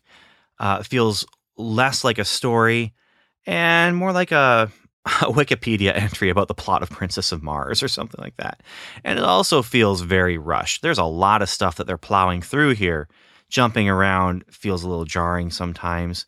Uh, you know, here they've picked out the best parts or the important parts, I should say, of a larger story and then put them together into a smaller story. And it isn't perfect. It works for me in following the character arc here. But as a story where you're you're you know just jumping around from here to here to here, it can be a little jarring. So it's not perfect. But that's why this part that I just said, that's in the bad, not in the ugly. And here's the ugly. And it's ugly I understand why this issue is here. I mean, actually, if you go back to issue 10, you'll see, you know, Gil, Gil Kane was inked by the tribe, you know, and it feels like there might have been some rushed uh, artwork happening here, maybe even some rushed scripting. We had the annual coming out as well with, you know, different artists, but the annual coming out meant that there was more work for Marv Wolfman involved here. And it just, and I believe from from this point out, we're, we're getting a different art artist altogether. It won't be Dave Cockrum anymore. He's just this kind of again doing this inventory story, which means they they can put it in a drawer and pull it out whenever they need it because they just can't keep up. Because you know, doing 17 pages or more in a month, depending on if you're working on more than one book, that can be a rough schedule to keep. Now, there's nothing wrong with inventory stories. Sometimes they can be really interesting. They're just one off stories. And in this case, it's a one off story that shows this relationship. But my big problem with it is not that it's an inventory story at issue 11. I almost feel like this should have been issue one, or half of this stuff should have been there in issue one, and then the other half in issue two, and just kind of woven this material into those beginning issues to give us uh, a little bit more of an, an, emotional connection to the relationship of John Carter and Dejah Thoris. Early on in the story, it just opens up with them going somewhere and then she's been kidnapped. And so then the everything hinges on John Carter's whole everything I do I do it for you. Look into my eyes. I can't, I gotta stop, okay? Because every time I go to that phrase, obviously that song gets stuck in my head.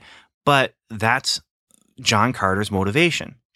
Now, they do a good job of telling us this. They do a good job of showing him, you know, acting on that motivation. So obviously there's some motivation there.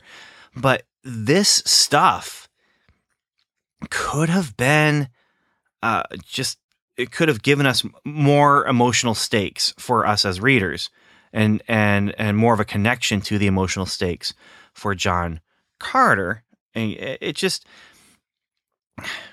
I, I understand first of all, this is inventory, so they didn't know when this was going to show up, and this is Marv Wolfman having to sit down and think, okay, so what kind of a standalone story could I do that could fit anywhere in you know this this arc here? If it had to interrupt the arc or if it could, you know, if, if they could have gone further without using it.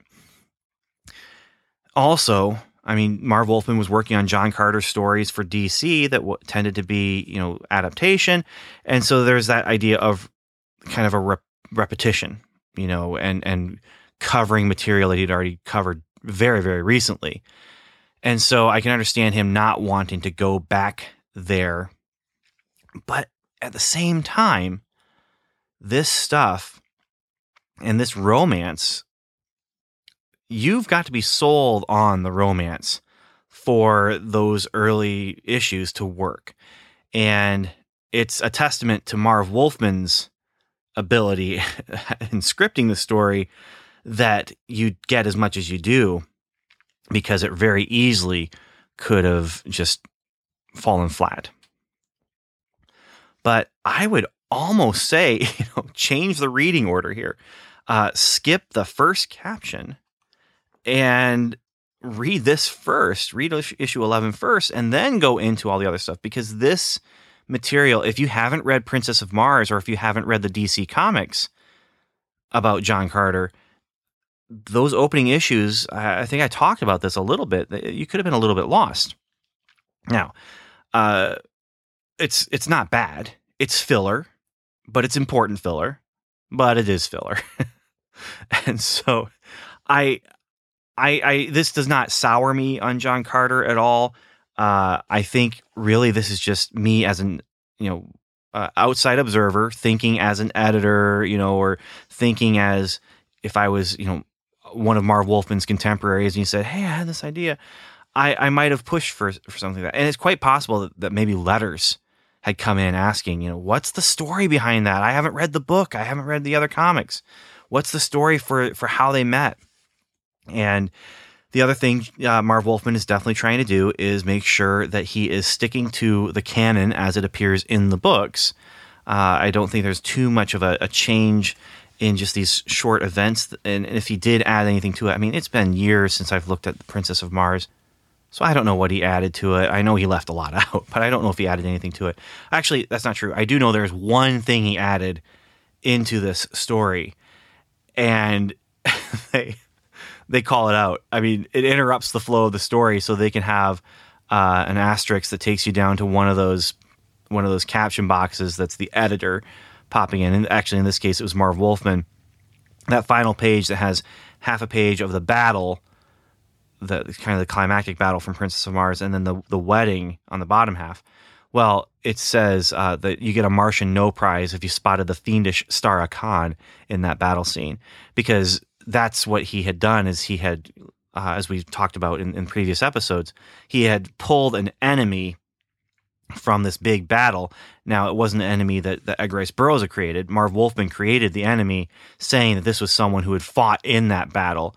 And it's a nice way to pull someone who has a legitimate beef against John Carter, who has a history with John Carter, but who hasn't appeared in the book other than as a, a nameless, uh, well, part of the crowd, you know?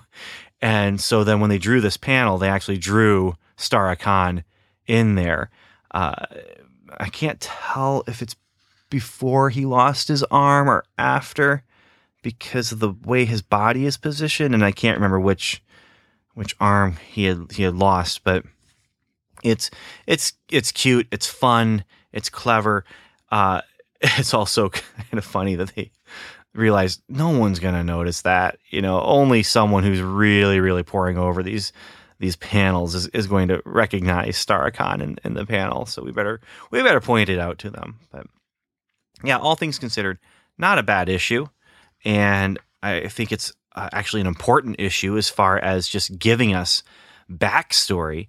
Uh, I I do wish that this had been issue one, or at the very least after she had been kidnapped, to make this the story issue two so we could see that backstory. And then also maybe, you know, even see that one panel of that battle to see who to see our enemy and where our enemy came from early on. And that would be one of those things where maybe they wouldn't need to point it out. And and readers who were, you know, reading beyond and, and seeing, oh, he he was in that battle, and then they go back to issue two and oh look, he's there in that panel, he's there in that panel. That'd be kind of cool.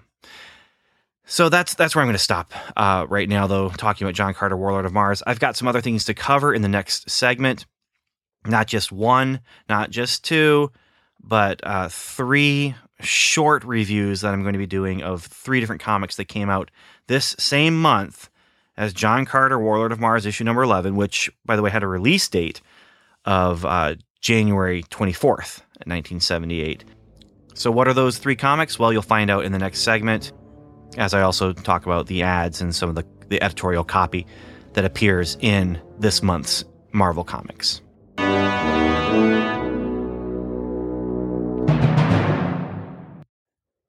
So, this uh, segment of Ben's Bullpen Bulletin is going to be a, little bit different than normal in, in that I'm not just going to be looking at the ads and the editorial material, although I, w- I will be looking at the ads and the editorial material, but there's also three actual comic book issues that are related to the licensed material that Marvel was doing, but that weren't actually licensed. These are Marvel comics that are Marvel's comics. And the relation for one of them is a little bit more tenuous, but it's my podcast, so I, I guess I can do what I want. The other two are tied in a little more directly to some things that we've already been talking about in previous episodes of this podcast feed. So first I am going to look at the at the ads and and there's some good ones. There's some good ads, uh, but they're not great. I mean, there's there's uh, a handful of the the flea market ads, as I call them, and and I don't know if anyone else calls them that. If they do, uh, I'm sorry for stealing that, but if well, or maybe they stole it from me. Who who knows? But there's one here that's an electronic lie and love detector. Solid state electronic device registers emotions, feelings, reactions, tests lovers, friends, relatives for lies and compatibility. Uh, there's also Star Trek Vulcan ears. Uh, the picture looks like a just a very uh, grumpy green goblin. Hercules wristband that looks kind of cool. It's got some studs on it. Uh, I would have been interested in that as a little scrawny eight year old. Uh, for some reason, I, I, felt like those kind of things just made you look tougher, even if you're a little scrawny eight year old. There's rubber gorilla hands and feet, those kind of things that you'd expect to see in these flea market pages. There's also uh, sea monkeys, Hardy Boys and Nancy Drew t shirts, more uh, Slim Jim, a little less than a meal, a little more than a snack. It's the vampire one. Uh, another flea market page. You can make money with grit, which we've talked about, just how that's kind of a a scheme that I really am uh, was interested in as a kid. And now I look back at it and think I would have never made any money because I've been trying to sell that thing and I didn't really know who to sell to. I didn't know many people who would buy that stuff. There's a full page ad for Star Wars merchandise. There's a Star Wars portfolio that contains 21 color paintings, each one suitable for framing that looks really interesting. Uh, I really, I don't even see the paintings, but I, am I'm imagining what they could be. And I mean, were they Ralph McQuarrie kind of things, or or what? There's a candy bar ad, get strong arms. There's more flea market stuff. There's uh, superheroes assemble ad is uh, that's what it says at the top, but it's a, a subscription page. it has Thor, Captain America, Spider Man, Hulk, Daredevil, uh, Human Torch, Iron Man, Captain Marvel, Howard the Duck, and Conan, and they're all just ready to leap into action, except for Conan, who's kind of looking off to the side and ready to swing his sword, not at something that's coming at him like the other guys. Uh, oh, and then there is Captain Marvel, who's looking off to the other direction, it's a, he's he's actually it looks like he's looking at the flea market page at this guy who's asking you want to gain weight in seven days. My method of dynamic tension starts giving you results. You can start feeling uh, you're adding pounds of big muscle. Lose that pot belly. But then Captain America says there's no reason, and Spider Man says to miss your favorite, and Hulk says Marvel mags, and Daredevil says so subscribe, and Human Torch says and remember they're all mailed flat, and Conan gives that caveat true believers only. And yeah, this man, I, I look at something like this 12 issues for 450 now mind you these were all 35 cent issues but uh, the flea market page and you can get a flat belly and there's the marvel bullpen bulletins which uh, the segment gets its name from there's that ad again with obi-wan kenobi standing behind a stormtrooper who's looking at a a pretty sweet poster for the Star Wars movie. He's tapping his shoulder, holding his lightsaber as if to say, uh, Excuse me, Mr. Stormtrooper, may I have that poster? And if the Stormtrooper were to say no, that lightsaber is going to get used. Luke Skywalker is wearing a Star Wars t shirt, and Princess Leia has a Star Wars tote bag, it looks like. And Han Solo is wearing a Star Wars hat. So yeah, and then make money, get prizes with fast selling American seeds. Again, I wish because they have like the testimonials of these these kids. Now it's very tiny print, but uh, Kathy Cooper says I can feel confident on telling people how well they grow over garden shows or our garden shows us each year, and it's just these are kids who earned things like a bike speedometer or a cassette tape recorder or a croquet set or a nylon mountain tent or a Polaroid clincher. I assume that's a, a camera. Uh, so yeah, so those are the, the ads. Now the bullpen bulletin. That's uh, they're announcing how to draw car- comics the Marvel way. Wow, that's so cool. And then they're also introducing an item. Now there's lots of things they're introducing in here, but this item says, you know, one of our favorite TV shows was Star Trek. And one of our biggest disappointments was that the rights to do a show, to do the show as a comic book series, have always been tied up. Still, we've had the itch to do non superhero oriented sci fi strip, and even our sensational Star Wars book hasn't totally satisfied it. In fact, judging from the cards and letters we're getting, Star Wars' success has sparked a demand for more.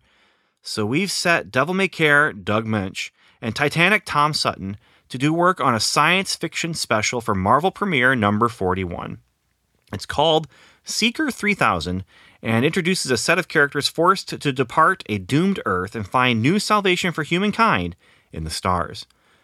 We think it's out of the ordinary comics fare, and we're more than just a bit excited about it. So set aside the necessary 35 cents. It's due your way this January. We're betting you'll find it money well spent. Well, that's the question. Is it money well spent? And I wanted to, you know, check this out. And honestly, this I was I found it and I wouldn't have covered this if I hadn't found it at a convention and actually held it in my hands and then realized this fits within the time frame and then realized it's so close to the beginning, but they definitely were trying to capitalize on the, the science fiction success that Star Wars had been with their own Marvel owned comic, Seeker 3000. Now, according to Mike's Amazing World of Comics, uh, which is pretty much the, my prime source of information about release dates and that sort of thing, this was on sale January 24th, 1978. Uh, like I said before, it was 35 cents, but uh, there's a couple extra pages of story, at least one or two extra pages of story because there's no letters page in here. And uh, so it's it's a pilot episode really. And it, you, know the Marvel Premiere was a, a, a, series that they would use to introduce new concepts, maybe give them a couple issues. In this case, they gave they gave it one, and apparently didn't get enough reaction from the readers to actually go beyond that. Now, years and years later, I mean, we're talking maybe now ten years ago from when this episode of this podcast is being released, but you know, 20 years later, 25 years later from when it was released in 1978, they did do and they did start a, an actual series of Seeker 3000. I think it went four issues. I don't have those. I've been curious about them, but not curious enough to spend any money on it. Uh, at least not through like Mile High Comics or, or my comic shop, like the, the, normal places that I would go to for that kind of thing. Instead, I've just been waiting to see if I see it on the shelf somewhere at a comic shop or I guess not in the shelf but in the in the back issue bins. But this comic is a pilot episode and it reads like a pilot episode and it reads like a a decent pilot episode. It has all the elements for great sci-fi TV. All the elements except for one, okay? But it has sci-fi concepts. There is, there are telepathic characters. There's cloning. There's faster than light travel. There's apocalypse. That, that, that doomed Earth that was mentioned in the blurb. It happens here. There's cool technology. The ship design is really neat. I really liked it. Uh, there's exciting um, plans and there's exciting battles and, and all that. There's some twists and some turns in the plot. The thing it's missing is characters. The characters are angry they're unlikable. They're dry. Uh, they, they start out, I mean, our, our main character, they start out rebelling against kind of basically the, the, the evil empire, but they start out very angry about what the evil empire is doing. And it's very hard to, to figure out what's going on at first. And the, the closest thing to any real depth comes from some bad science of cloning. and and then a, a big twist that comes at the end uh, with an emotional appeal. And, and what they're trying, what, what, the bad guy was trying to do when he gives a, an emotional appeal to the the good guys to try and convince them to do something. But the, the bad science from the cloning is that they are carrying cells in the ship to clone all the best of the best from Earth to start a new civilization. Great idea, except they're kind of approaching it as if they'll still have their memories and they'll still be the people. When the, when the clones are grown they'll still be the people that they were before. And that just kind of well from what we know about cloning i mean maybe it is the future. What is the year the 3000 but it's it's a great mashup of Star Wars and Star Trek. It has a clever hook and there's a big huge twist at the end that sets up the series that sets up what's going to make this not just a Star Trek. They're going to be flying around through space looking for a new home, which I mean Star Trek wasn't doing that, but they're they're they're looking for a new home, and as they're looking for a new home, uh, the main bad guy is able to kind of latch on to them in a really interesting way that I wish they could have had a chance to explore later on. I just also would have liked some some more characterization. But again, you know, we're talking what an 18 page story here, and they do a pretty good job of telling a, a good opening story of a sci-fi world, exploring what the world can do, and and and the, you know, how faster than light travel works for them, and uh, giving them a a goal to go after. But the end. And I'm going to spoil it right now. And and the only reason I'm, I'm saying that, I mean, this is a very very old comic book, obviously, almost what 40 years old. But the reason I'm saying that is, if you did get a chance to get this, you maybe wouldn't want this spoiled. And so I, am going to spoil. I'm going to say, you know, uh, skip ahead 30 seconds if you can, because the bad guy. Uh, here's the spoiler. So skip ahead now the bad guy downloads himself into the mainframe of the ship. So he's always with them this is really neat, and it's a way to have like a a Doctor Smith from Lost in Space without completely copying Doctor Smith from Lost in Space. So Seeker 3000 definitely to capitalize upon Star Wars, but not totally do a carbon copy of Star Wars. They did a pretty good job of it. And they, like I said, nice mashup of Star Wars and Star Trek. And the ship design, definitely, you can tell they're they're looking for a Star Trek vibe but it also has a retro feel that doesn't totally go along with what you know the Star Trek uh, models looked like in the, in the TV show. So from Seeker 3000, we're going to move on to uh, the Jack Kirby stuff. Now, for people interested in sci-fi and, and comics and Star Wars and that kind of thing, uh, there was a, a, number of other things that you could, might be interested in. First of all, there was the St- uh, Superman versus Muhammad Ali, which uh, actually says on the cover uh, fighting to save Earth from Star Warriors. I mean, they're they're definitely capitalizing on the whole you know space craze and sci-fi craze. And then Howard the Duck uh, this month, the Howard the Duck issue is the one that has the cover that parodies Star Wars, and you have uh, Howard kind of taking the place of of Luke and. Um, Man Thing is kind of back there taking the place of of Chewbacca, and it's it's a a nice uh, homage, I guess. It's it's one of my favorite issues of of that series. It's actually the the story itself is called Star Wah. so I and I do. I I admit I I love Howard the Duck. I love Man Thing, and I love uh, Steve Gerber. And this is a nice mixture of all those in the context of a a space opera. And, and there were other things as well. Uh, Gold Gold Key had uh, issue 51 of their Star Trek series that Marvel couldn't touch. Uh, that was that came out this month as well, January of 1978. But the Jack Kirby stuff, and and the reason I bring it up and and want to talk about it is because these sprung out of one literally and one I'm going to say spiritually sprung out of the 2001 comics that Jack Kirby was doing. And that's why I wanted to read these, I wanted to cover these. And again, that same convention where I found that Seeker 3000 comic, I started finding as I was looking for back issues of, of some of the things I needed to fill in uh, the gaps for this this series. I started to find uh, Machine Man comics, and I thought, you know what? I should just go for it with Machine Man. I'm going to try and get them all. All the ones that Jack Kirby did, anyway. I'm not going to go any further than that with this coverage. And so, in Ben's bullpen bulletin, I'm going to be covering Machine Man, and the other comic that was coming out at the same time. That's the spiritual, um, spiritual child, star child, I guess, uh, of of 2001, and that's Devil Dinosaur.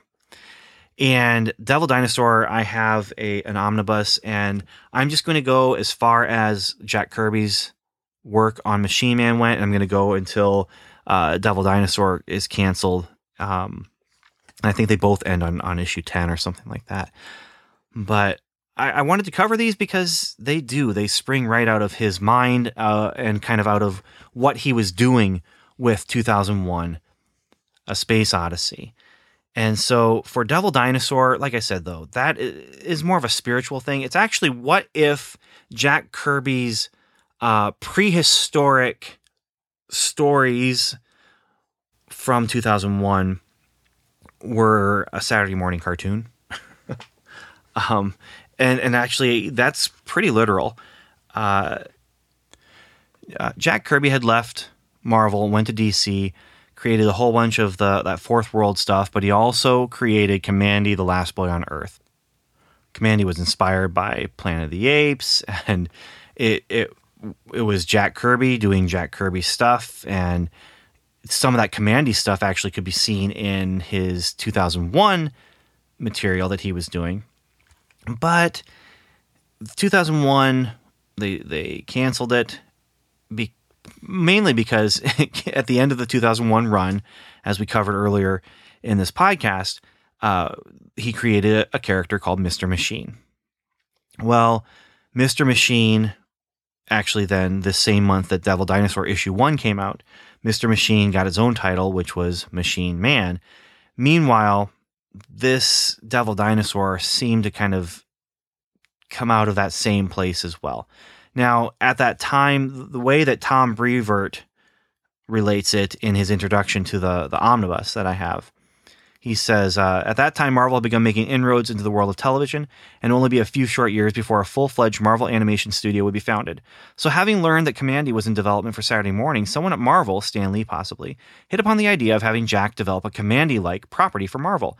Even if it wasn't a big seller as a comic book, it might be worthwhile venture as a cartoon. Kirby, it seems, was game, although he had never been fond of repeating himself. His imagination was too far wandering to be limited to producing jazz riffs on story he's, stories he'd already told. So, in answer to this challenge, he chose to produce a series with the same straightforward appeal, appeal that had characterized his Kamandi work. But rather than being set in the near future, he would chronicle events in the distant past. His protagonist would be a massive red dinosaur, aided and abetted by a young ape man. It would be a prehistoric story about a boy and his dog as they encountered monsters, aliens, witches, and demons. It wasn't especially deep, but it was fun. Devil Dinosaur never did make its way into the world of animation, but Jack Kirby did. At the same time he was producing the series, he was also called upon to draw storyboards for a Fantastic Four cartoon, then in production.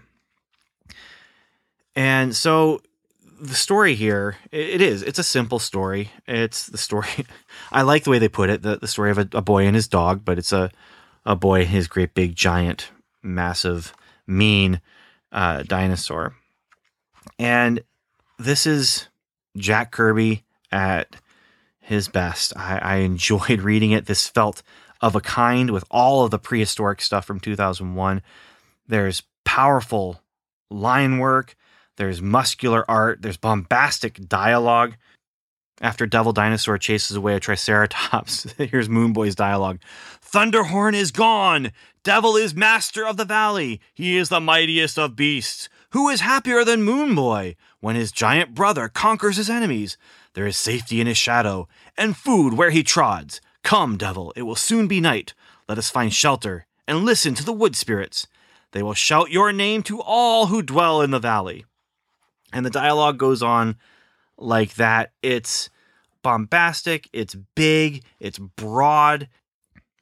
This issue is an origin story, and basically, Devil Dinosaur loses his family to a tribe of mean, evil cavemen, and Moon Boy loses his family because he goes and rescues Devil Dinosaur. Devil Dinosaur had fallen into a fire, and that's what makes him all red. And Moon Boy meets him, and everyone's scared of, of Devil Dinosaur. And then we go to the present, we find out that the killer folk plan to kill the the nice guys, and then they're also setting a trap for Devil Dinosaur, and, and that's the cliffhanger ending. Is is Devil Dinosaur and Moon Boy are about to jump into this trap of a hole with a bunch of pointed sticks in them, and it, it just it's it's a simplistic storytelling. It's a mythological storytelling. It uh, it it reads like a a violent Saturday morning cartoon, and I liked it. Uh, I like Devil Dinosaur in general. I've read through this omnibus uh, once before, and I'm happy to read through it again. Uh, there's some stories I remember being there's remember I remember there being some weird stories with some kind of Adam and Eve type tropes going on. There was some sort of weird insect thing going on, and then there's this kind of time traveling witch kind of thing going on. And uh, another reason why I, I want to cover Devil Dinosaur is that uh, later on in the Godzilla comic, after Devil Dinosaur was canceled, I believe, I, I don't know, we'll find out when we get there with the timeline, but uh, Godzilla either gets sent into the past or Devil Dinosaur gets brought into the future, but uh, Godzilla meets Devil Dinosaur and, and Moon Boy. And so, you know, there, there's a good reason here to, to find out more about Devil Dinosaur. And so I, I, won't be spending as much time in future installments, but we'll definitely be checking in again with Moon Boy and Devil Dinosaur. So issue number one of, of uh, Devil Dinosaur was January 17, 1978. Uh, the next week, January 24th, 1978, Machine Man hit. Now, Machine Man, I was able to gather almost all the issues while I was at that convention. Issue number one I will not be able to gather it. I don't know how rare it is or what, but it was a more expensive uh, issue to, to, try and get. However, I did find a reprint of this. It was reprinted in Marvel Milestones, uh, which the issue that it was reprinted in kind of focused in on uh, Bloodstone. It had an issue of Bloodstone in a more modern issue, and then had had two stories of Bloodstone from uh, 1975. Amazing Spider annual number, eh, Amazing Spider-Man annual number 16 is also in there. That has, you know, that's from 1982, but it has Captain Marvel, and that's actually the Captain Marvel that I remember. It's the woman Captain Marvel that I had. That uh, they did a first issue of of that. I don't know if they continued with her series, but I really found it fascinating that here's this Captain Marvel, and for me, I didn't realize when I was buying it off the newsstand that Captain Marvel was actually a character uh, that had had a couple different variants on that name in Marvel Comics. For me, it was weird because Captain Marvel was a woman in Marvel Comics who shared a name with a man in DC Comics. I didn't know about all of the the trademark and, and all that kind of stuff that was going on. But here, Machine Man uh, this again, like I said, January, so it's a 35 cent cover date or cover price, and then the cover date is that April 1978. And it picks up kind of where 2001 left off, but it picks up in such a way that really, if you didn't know what was going on, you didn't need to. Uh, there is that box at the top that they had started doing where it says, This is the story of X51, a thinking computer in the form of a man. As Aaron Stack, he tries to find a place in a world that's not quite ready for his kind, but will he find it as a friend? Foe? Or the greatest hero of them all? Stan Lee presents The Adventures of the Robot with a Soul. Machine Man. And the story starts with him rescuing a guy who's falling off a cliff and to rescue him, he's shooting his arm out, you know, because he can that do that power with his arm where he extends his arm.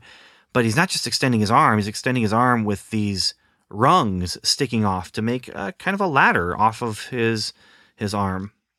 But the guy falls before he's able to grab the hand, so he jumps after the guy and flies up with the guy, and they can't believe it, and he's saying, well, "What are you? Who are you? What are you? This is amazing." He says, "What is your name, sir?" He says, "Just call me Machine Man." And then he says, "Now, unless your boots are as highly magnetized as mine, I'd avoid the cliff's edge if I were you. Goodbye, gang." And he's saying that as he's actually walking down the face of the cliff. Uh, meanwhile, we have uh, the top secret division of the governmental research facility, and we get the the backstory of how they blew up all Machine Man's fellow machines. He was the one who, who was able to escape that because of a scientist who liked him. That's uh, Abel Stack, who is a, a psychologist, and they they also then say, well, you are going to have to destroy this this guy. You're going to have to destroy that that that robot. And the main scientist guy who's involved, he doesn't want to do that. Machine Man, meanwhile, is going off through the woods, and he finds a guy who is trying to get past a a tree that's fallen across the road. Machine Man is able to help, and the guy gives him a ride. But the guy is a psychiatrist. And as Machine Man is talking to him, he's like, I don't want you to analyze me. Uh, so I'm going to get out now because they're in, a, in the middle of a traffic jam. So he puts his feet together, toe to heel. Little wheels come out, and he's zipping along like he's on a skateboard. And then some police see him, and they're like, "Hey, you shouldn't be doing that." So he just flies away at supersonic speeds. Meanwhile, the army's getting ready to go get him, and he comes to a house and it doesn't realize that the army is wanting to attack him. The army is actually able to track him, and he he comes to this house, and it's uh, they attack him just without warning, and this is where just this is Jack Kirby power, you know. And one of the things that Jack Kirby does so well is the beaten down hero who is just doing everything he can to stand up again as he's being blasted down. And as he falls to the ground and they're getting ready to come in for the final blow, he escapes because, you know, he can't get up. But he's damaged. But you know what's undamaged? The tank treads in his arm that are able to pull him away from the army. And so then we find out in the the letters page. That's that's the end of the story. But he's going to go and find the guy who, you know, the psychologist. He doesn't want or the psychiatrist rather. He doesn't want to get mixed up with a psychiatrist, but he needs help. In the letters page, machine mail, it it's uh, that mission statement page of you know that you often get in the first issue the machine as the dude next door. And this is where basically kirby says here's the what i want the machine man stories to be. This is going to be about a machine who moves in next door and what's it like for him?